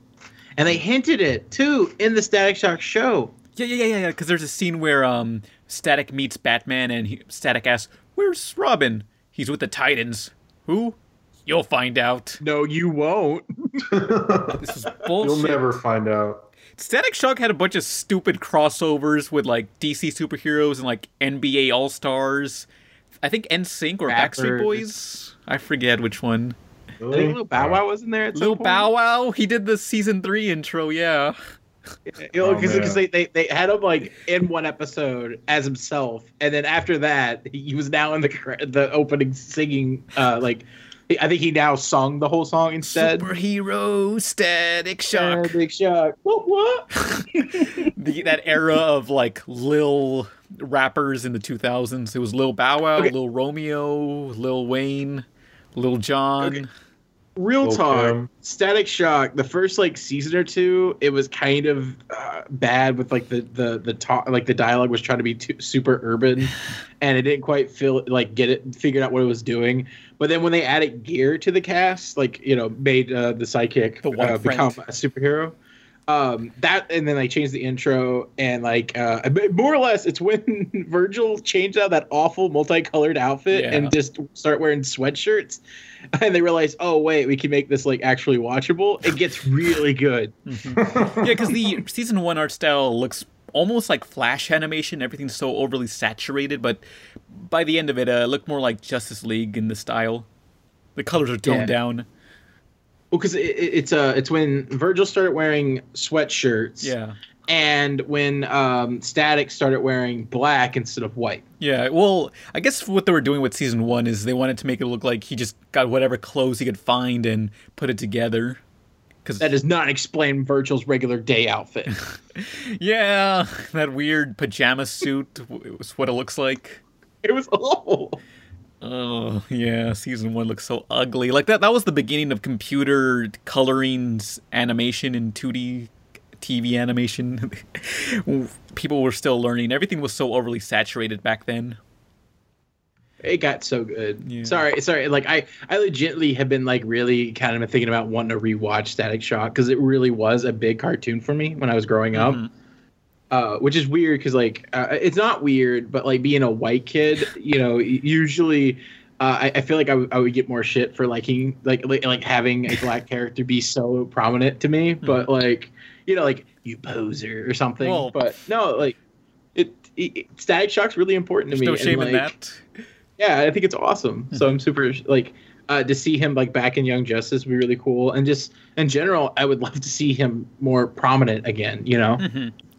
Yeah, but one thing that, uh, that uh, related to me, even though I'm Mexican, um, there was an episode where Static Shock goes to Africa and everybody, like, Static says, hey, wait a minute, we're in Africa. What's with these cities? Why isn't everything a desert? And people just tell him, like, yeah, Africa has other have, has other things besides deserts, you stupid idiot.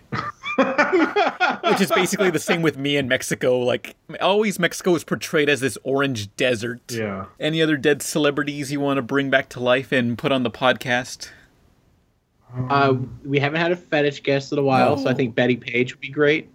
That's not really a fetish. That's just pinups. Well, well she did yeah. pinups and a lot of fetishy stuff, like, early on. I mean, granted, like R rated content back then is, like, showing your ankle. But, you know, she did a lot of, like, spanking and being tied up and other That's stuff. True. That's I mean, normal. I would... Everyone's into that today. Uh, today? But in her era, it, it'd be really cool to hear from damn. her perspective how... That's how she got into modeling and everything. I think mm. it'd be cool. Sorry. I, yeah. I would say, actually, Windsor McKay, who's, like, kind of started animation, or... Oh, shit, I forgot the other person. Mm. Never mind. Just Windsor McKay, then. Oh, uh... Well, I would like to see a voice actor, um, uh, Eartha Kitt, even though she did more than just voices. But, uh... Oh, that would be cool. Yeah, because... She did, like, Yzma from Emperor's New Groove, uh, that one villain from Teenage Robot. Uh, what was her name? Uh, Vexis. Yeah. Mm. I thought her voice was really cool. But, oh, that reminds me, uh, did anyone see uh, the new Batman T V movie? Adam uh, West? Yeah, the Adam West one, uh, Return of the Caped Crusaders, where it was, like, an animated version oh. of the sixties show. No, it's like you can only rent it on demand. Yeah, I, well, I saw it on No, no, it's on, it, you can buy it on D V D as well. Yeah. Oh, yeah, because it's like on-demand D V D, and they did like a uh, Fathom event. Yeah, I, thing, I did one of those. I, I didn't. I went to see that. Oh, you did that? Yeah. Holy, unholy alliance! Our greatest foes have reunited. Let's go. To the Batmobile. Was it good? Oh, yeah. It would, well, it basically plays it straight up like an old episode. Like, it, I thought it would be like some sort of weird self-aware parody, but it plays it very straight, like how the show in the sixties would play out. I mean, this, the show was already a self-aware yeah. parody, so... I mean, but it... Um, it is pretty goofy. They, it's weird because they keep reuniting, like, Adam West and Burt Ward, because they did do a T V movie, like a live-action one, maybe ten years ago. Mm-hmm. And it was like them going on a new adventure, but as themselves, like as Adam West and Burt Ward. And then it would show like a T V movie of the history of them making the show. It was very weird. But I wanted to see that. I kind of didn't work out for huh. whatever reason. I'm remembering uh, there was this Kim Possible episode where um, where there's their version of Batman, sixties Batman. And it's Adam West, except he's called Timothy North. And he's played by uh-huh. Adam West. But um, I'm trying to remember... I don't know if Burt Ward was the villain in that episode. Oh, really? I, yeah. It was hmm, that, it was a good episode. I don't want to spoil how it ends up, but yeah, apparently Kim Possible has a Batman in their universe, but it's cool. Squirrel okay. Man, I think. Um, three things. I haven't seen it, but I did watch the trailers for it, and uh, I just find it really funny that Adam West, his voice performance from the trailer that I saw, literally sounds like he couldn't care about what he's doing at all. Aww. But then, like, which really, really is funny when you get to, like, Burt Ward, who's just like, yeah, Batman! Like, he's super into it. Yeah, he's like, he's like, I need this to work, Adam. I need it to work. yeah, oh. uh, look over there. There's a thing. Yeah, holy smacks, man! Like it's it's so contrasting. Come it's great. on, they, come on, chum! I just want to die. Just kill me. Did, did they get Batgirl before she died? Well, there's one Batgirl still alive. Um, no, no, that's Catwoman. Oh, oh shit, there's shit, three shit. Catwoman. Batgirl was Sorry. not in this. No. Oh, because Catwoman is Julie Newmar, Lee. Eartha Kitt, and Lee Merriweather. And Eartha Kitt's dead, but who else oh. is all? Is I rem- Lee Merriweather alive? I, I only know. know the three Catwomen. I mean, Catwomen just because of Adam West in uh, The Simpsons. The Batmobile. Adam West! Hey kids, Batman! Dad, that's not the real Batman. Of course I'm Batman. See, here's a picture of me with Robin. Who the hell's Robin? Oh, I guess you're only familiar with the new Batman movies. Michelle Pfeiffer. Ha. The only true Catwoman is Julie Newmar, Lee Merriweather, or Eartha Kitt. And I didn't need molded plastic to improve my physique. Pure West. Oh, yes, yes. I, I always remember the three Catwoman thing. Um... I only re- realized there was two when I was a kid because there was, you know, Eartha Kitt, who's black, and then there was some white lady. I didn't, you know, I didn't know it was two different white ladies. And then in Space Ghost, Space Adam West says uh, the three different Catwomen. But why did? What was the reason behind that anyway? I don't know. Was, I th- I think uh, didn't the show go from two different networks and some contracts had to be shifted and some actors didn't return? Oh, really? I, I mean, so. Eartha Kitt was kind of more famous at the time because she's a singer. Mm-hmm. Um, but she's always been my favorite because she because she do, do that like that meow thing. It was like amazing. I love Eartha Kitt. I was always, if you ever see the Sweatbox where they talk about her, her character right. never left when they changed it from whatever it was to um, Emperor's New Groove. Yeah. And like the, every scene with her, I was like, oh man, I could watch Eartha Kitt all day. Yeah, Eartha Kitt's song in uh, Emperor's New Groove that was in the original version before things got changed around. It's still in the official soundtrack to the movie. Yeah, well, they, I think they had to because Sting wrote the music, so there's all this weird contract. I mean, that's why that documentary got made, because his wife, in his contract to write the to write the music, he... he put in there that his wife could make this documentary. Mm-hmm. So that's the only reason it got made. Yeah. Look up the Sweatbox documentary if you want to know the history of The Emperor's New Groove. I think you can find it. It gets leaked like every year or so. So if you ever hear it gets leaked, watch it as soon as you can because yeah. it gets taken down just as fast. okay, okay. So apparently Eartha Kitt was um, played Catwoman for the third and final season because one of the plot lines required the character to know French. Mm-hmm. And okay. uh, Eartha Kitt, who had all, at that point toured extensively in Europe and spoke fluent French. That's that's the only reason. she, I want to know how much French she even says in that. That's ridiculous. Was she like? I bet she says like like like mon oui in one episode. They're like, we need somebody French. We can't. Maybe. Lee Merriweather has a really bad French accent. Or something. I don't know. And then, uh, and then the Julie Newmar was in there as a it was a rushed uh, decision for the first two seasons because they originally wanted Suzanne um, Pleshette for the role, but she couldn't do it, so they replaced her last minute. And then, because I'm on the Wikipedia, just so you know. Oh, okay. yeah.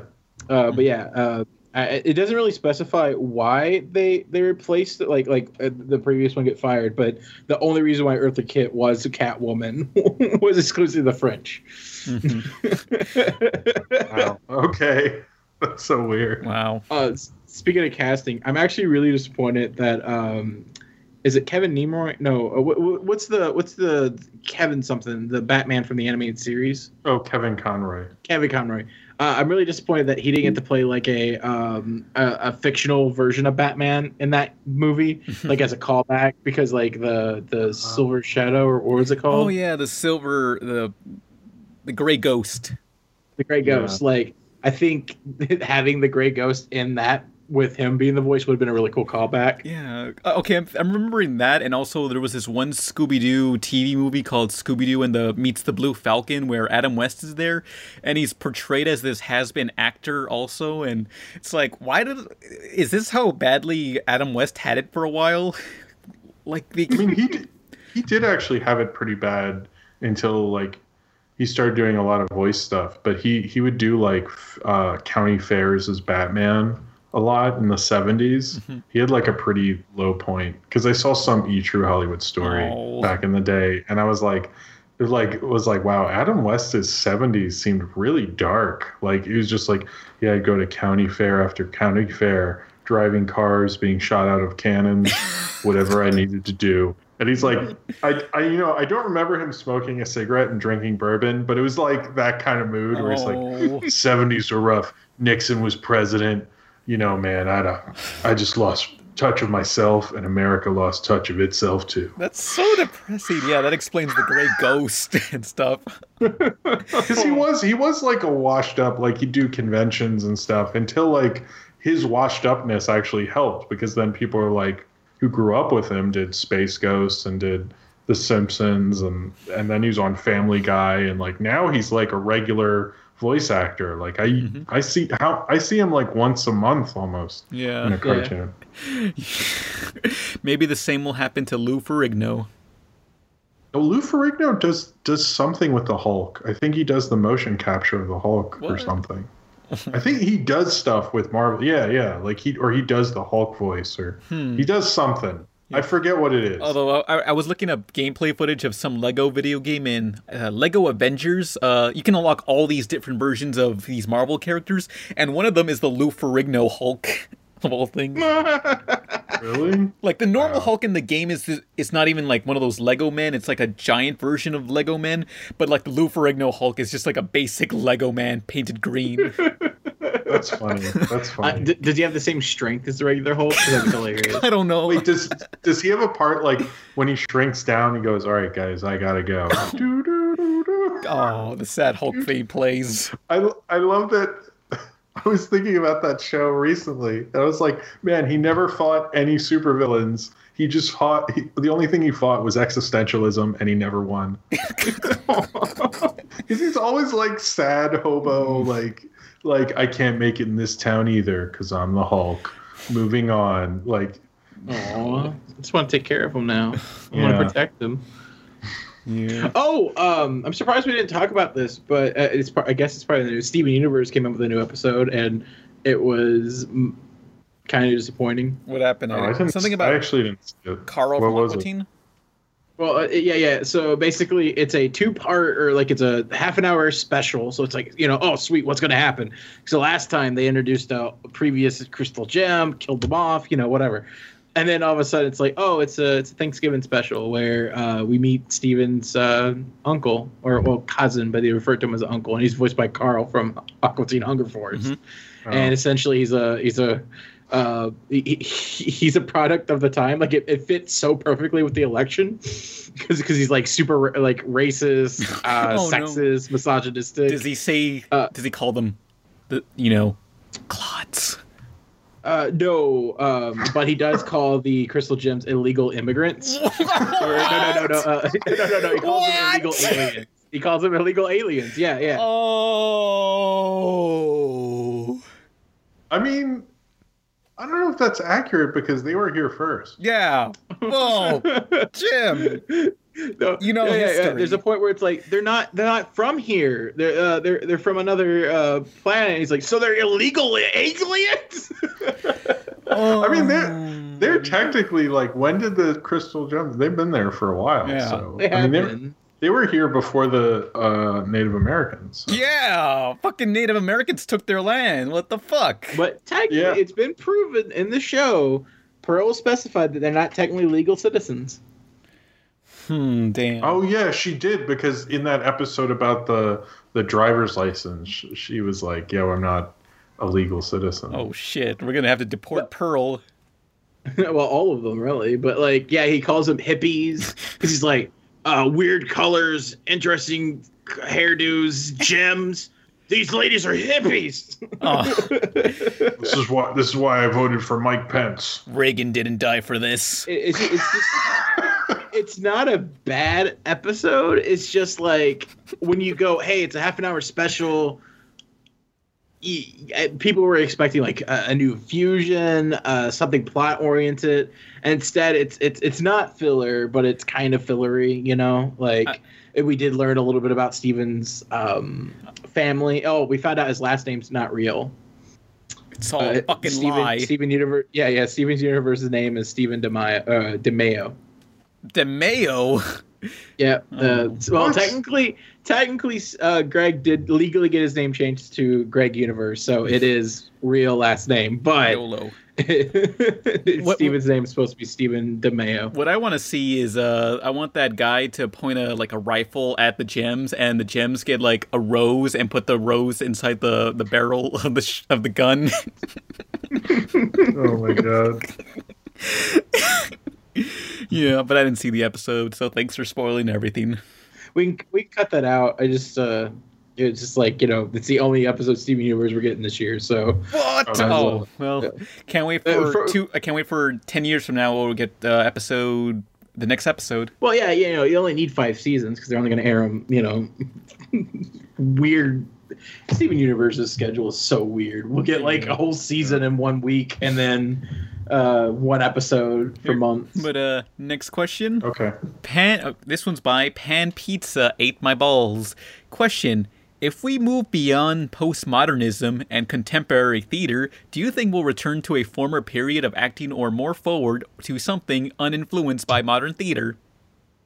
First uh, of all, you only asked that question because of the title. Yeah. The person's name. I don't know I what this it. person fucking said. I mean, I think I think people always we don't really regress in art. That's like kind of we kind of it shifts, but if we do regress, it's like a progression uh, based on what's previously happened. So you're not going to regress and not be influenced by everything that came before it. So I know everybody thinks, like, couldn't we go back to that? But you really actually cannot. You cannot go back to the way it was in the fifties or a hundred years from now. So that's the that's basically the answer, oh, I guess. I didn't think you actually had an answer to this. So I, I just wanted to see how... Well, I mean... oh, I, I just know when people say stuff like that, they always think, like, why can't things go back? But it's like, well, you can't. That's like, are, that's are you like implying that we can't make America great again? I, I didn't know that was an actual question. I thought it was just them trying to make a bunch of fancy words together. You know? I mean, they, they kind of are... I've just heard that before with other art things where they're suddenly like, can we go back to like the way it was in this decade? And I'm like, well, we could, but not... it wouldn't be like that, you know? Mm-hmm. And I think people... you know, it's like you can't really... you have to progress, yeah. And art's always... art's always about progression, and movies and T V and stuff. And even though like something like The Big Bang Theory is like kind of a regression in itself, like we're still progressing. Like we have Community in terms of T V sitcoms. We have other stuff. We have stuff in animation that progresses. Like we have Trolls, and that doesn't feel like we're progressing anyway. But like then we have Zootopia. So it's like we're always going to be progressing, and you can't... in a way, it's that's a flawed idea, basically. So I bet they didn't think I was going to come up with that. Damn. But well, again, I think that that exclusively was read by Pan because of the username, and I think that that question was asked exclusively because the guy came up with the username. Uh, yeah, but, probably. And Jim punked them. Next, so. But next question. Question: why do you suck so much, X D? Real question: have you ever cosplayed? You seem like someone who'd cosplay. It's called Halloween, idiot. Yeah, I've, I've actually been wondering when somebody's going to say, what are you cosplaying as for Halloween? I'm wondering when it's going to get that far. We've had, we had this conversation before. I, I just wanted to I make one of them just like, it's called Halloween. That's what it is, you dumbass. I mean, I, wait, the... I mean, I don't know. I've never cosplayed, really, so... Yeah. This one's for me, Mister Zapp's question. What was your favorite video to make? Usually the pilots, because uh, one, doing a top five is much easier than doing a regular video where I had to watch an entire T V series. But with a pilot, I mean, you only have one one uh, pilot to take footage from, so you don't have to look through a billion different episodes and look for footage. You just have this one thing, so it's much more convenient and easier. But also, I do enjoy like showing people obscure cartoons they've never heard of. Hmm. But um, crap. Next question. And Related question, John Akershashin, what was the hardest video you ever worked on? It would be, the I guess, the Gurren Lagann review, because editing that was a mess, because um, what I did was I pirated uh, Gurren Lagann in H D, except the H D footage was in Japanese, and I needed English footage. So what I had to do was, like, get my D V Ds of the English dub and uh, overlay it on the Japanese footage. So it's just mixing two things together into this Frankenstein beast, and it was just really confusing, but that was a mess. Hmm. But uh, I guess the final question. Uh, Stephanie Fernandez. Question. What was your favorite childhood toy? By the way, thank you, Izzy, for being an inspiration to me for coming out oh. to my friends as a transgender male. I've been a lot happier with myself, and hopefully soon I'll be out to everyone. Thank you. Love, Jose. Oh, cool. Aww, sweetheart. Favorite childhood toy? Oh, um, I like this... Just, I don't know. I had a lot of like action, Spider-Man and X-Men action figures. I'm thinking back to Izzy's uh, Xavier toy. the one, oh yeah, the one animation somebody did for us. Uh, I, I my favorite toy was um, a Silverbolt figure from Beast Wars. Mm. I think for me it was based on the T V show Cubics, where it was like this uh, cu- cube-shaped robot. Although I never really played much with toys, I just stuck with video games. But, oh man, I remember, like, I think during Fridays for P E in elementary school, like, we would always run to... There was several activities we could do in the gymnasium, and one of them was just play with whatever's in this toy box, and I would always get this one wicked-looking uh, monster truck toy with teeth on it, and I thought, damn, this is the greatest thing ever, and, like, everyone, like, the coach were like, please don't steal the toys, and I was like, I gotsta. This thing looks so cool. But no, I didn't steal it. My conscience no. is clean. Don't forget to watch Monster Trucks this January twenty seventeen. All right. I'm so excited for that movie. It just doesn't, it just never never wears off. It's like... If we, if we don't make it exclusive, like all four of us get together after watching it and make a podcast that's not like a normal scheduled podcast, but like its own special, a podcast, I'm going to be upset. Oh. I would be down for that. Yeah, like the, the, a Spill dot com review, how they reviewed in a group. Yeah. Mm. Theirs are good. I like. I watched a couple of those recently. Yeah. Well, they're now double-toasted, so they, they've changed. Or, yeah, I mean, I watched, sorry, I meant... Oh, yeah. I watched, because I watched their, a couple of theirs. Their Birth of a Nation one was good. So, this was the end of the podcast. I'm Pan Pizza. Who are you people? Oh, I was Jim. And I was Izzy. And sorry for Nolan abandoning us, and also Owen, I guess. Next video is going to be uh, I, top five current cartoons, because the because I did a Nutshack video before that. I don't know. Anyway, bye. Bye. Play us out, Emily. That was, it was so abrupt. I was confused, because like I did... I was going to originally upload the top five current cartoons, but then I realized, wait, I, get, I can do Nutshack now because I got the D V Ds, and I wrote that in four days, and it was... I made a, a Nutshack video in four days, and it was... I, okay, I was satisfied when I was editing it, but, like, when you edit something, you have to see the same thing again and again and again, and eventually you get tired of it, and... I don't know, I rendered it, and I... uploaded it, and I was like, yeah, time to watch it again all the way through, and I watched it all the way through. It's like, oh, this isn't as good as I thought it would be. Well, I love that your Nutshack review, you like you really had nothing to say about Nutshack, so there's nothing you can't to like, say about Nutshack. You kept no, like detouring. It's like, oh man, remember vinyls? Yeah, I love vinyls. Look, I had one shot to sit, talk about vinyls. I'm gonna use it because this, this is something no, I love. It's not shit talking. It was just something I noticed. And I, thought, I thought it was really funny. It was like every time you found a detour, you ran with it. Look, see, I liked I liked all those detours. Like I was like, wow, there's a vinyl toy show. I didn't even know that. Like, yeah, that it, it aired on Mix T V, same channel as Nutshack, I believe, and nobody knows. It's all basically lost media now. Don't... I mean, that's like the, one of those cable channels, like where they they go, oh, well, we need to hit this demo, so we'll let we'll do one for. It was was it the channel was for people who were uh, Filipino? What was Filipino, right? Yeah. Uh, was the whole channel for Filipino? Yeah. Uh, dem- yeah. So like they were probably like, we can fill this one demo with this channel. That's why they let Rodriguez do the El Rey Network. Is that still on? I don't I don't know, because I don't even get it. Yeah, because I don't, I don't think uh, making a new channel is as big of a deal anymore now with streaming and stuff. So I mean, I've I've heard it's a cool channel. They had my a part of my review in one of their ads. Oh but... yeah, I remember that. Yeah, what, what was the review of? Superman. It was uh, yeah, Superman. It was Superman, and they contacted me, and they're like, "Hey, you've done all the Superman one and two, and I like had to like." They didn't really pay you. They just like have your thing on El Rey. And I was like, all right, that sounds cool. And then they did. And I was like, kind of, I was happy about it, but they asked me so far in advance that when it happened, I was like, oh, that, right. Yeah. Like, yeah.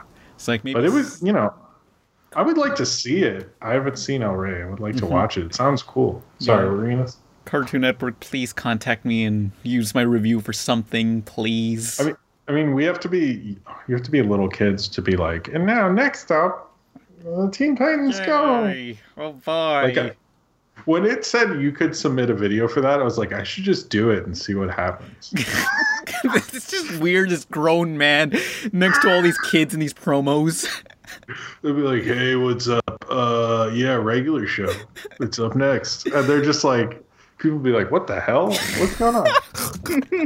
I want was, them to do there, that. Just uh, all the videos are just little kids, and there's just one adult in there for yeah, some reason. Yeah.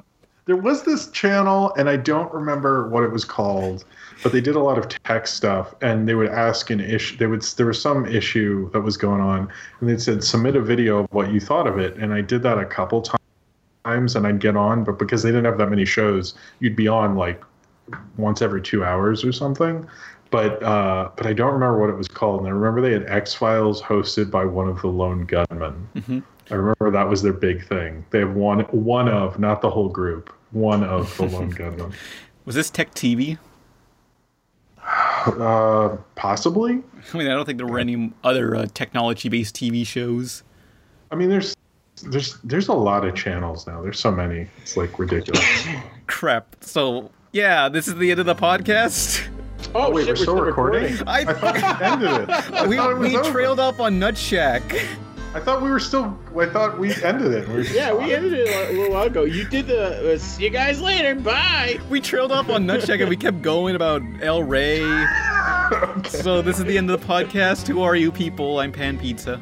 We already did this. I'm Jim. I think. Okay. Is this so, okay now. Ooh, ooh, ooh, ooh, ooh. I ain't happy. I'm feeling glad I got sunshine. In a bag I'm useless, but not for long. The future is coming on. I ain't happy. I'm feeling glad I got sunshine. In a bag I'm useless, but not for long. My future is coming on. It's coming on. It's yeah. coming on. It's coming on. It's coming on. Finally, someone let me out of my cage. Now time for me is nothing, cause I ain't counting no age.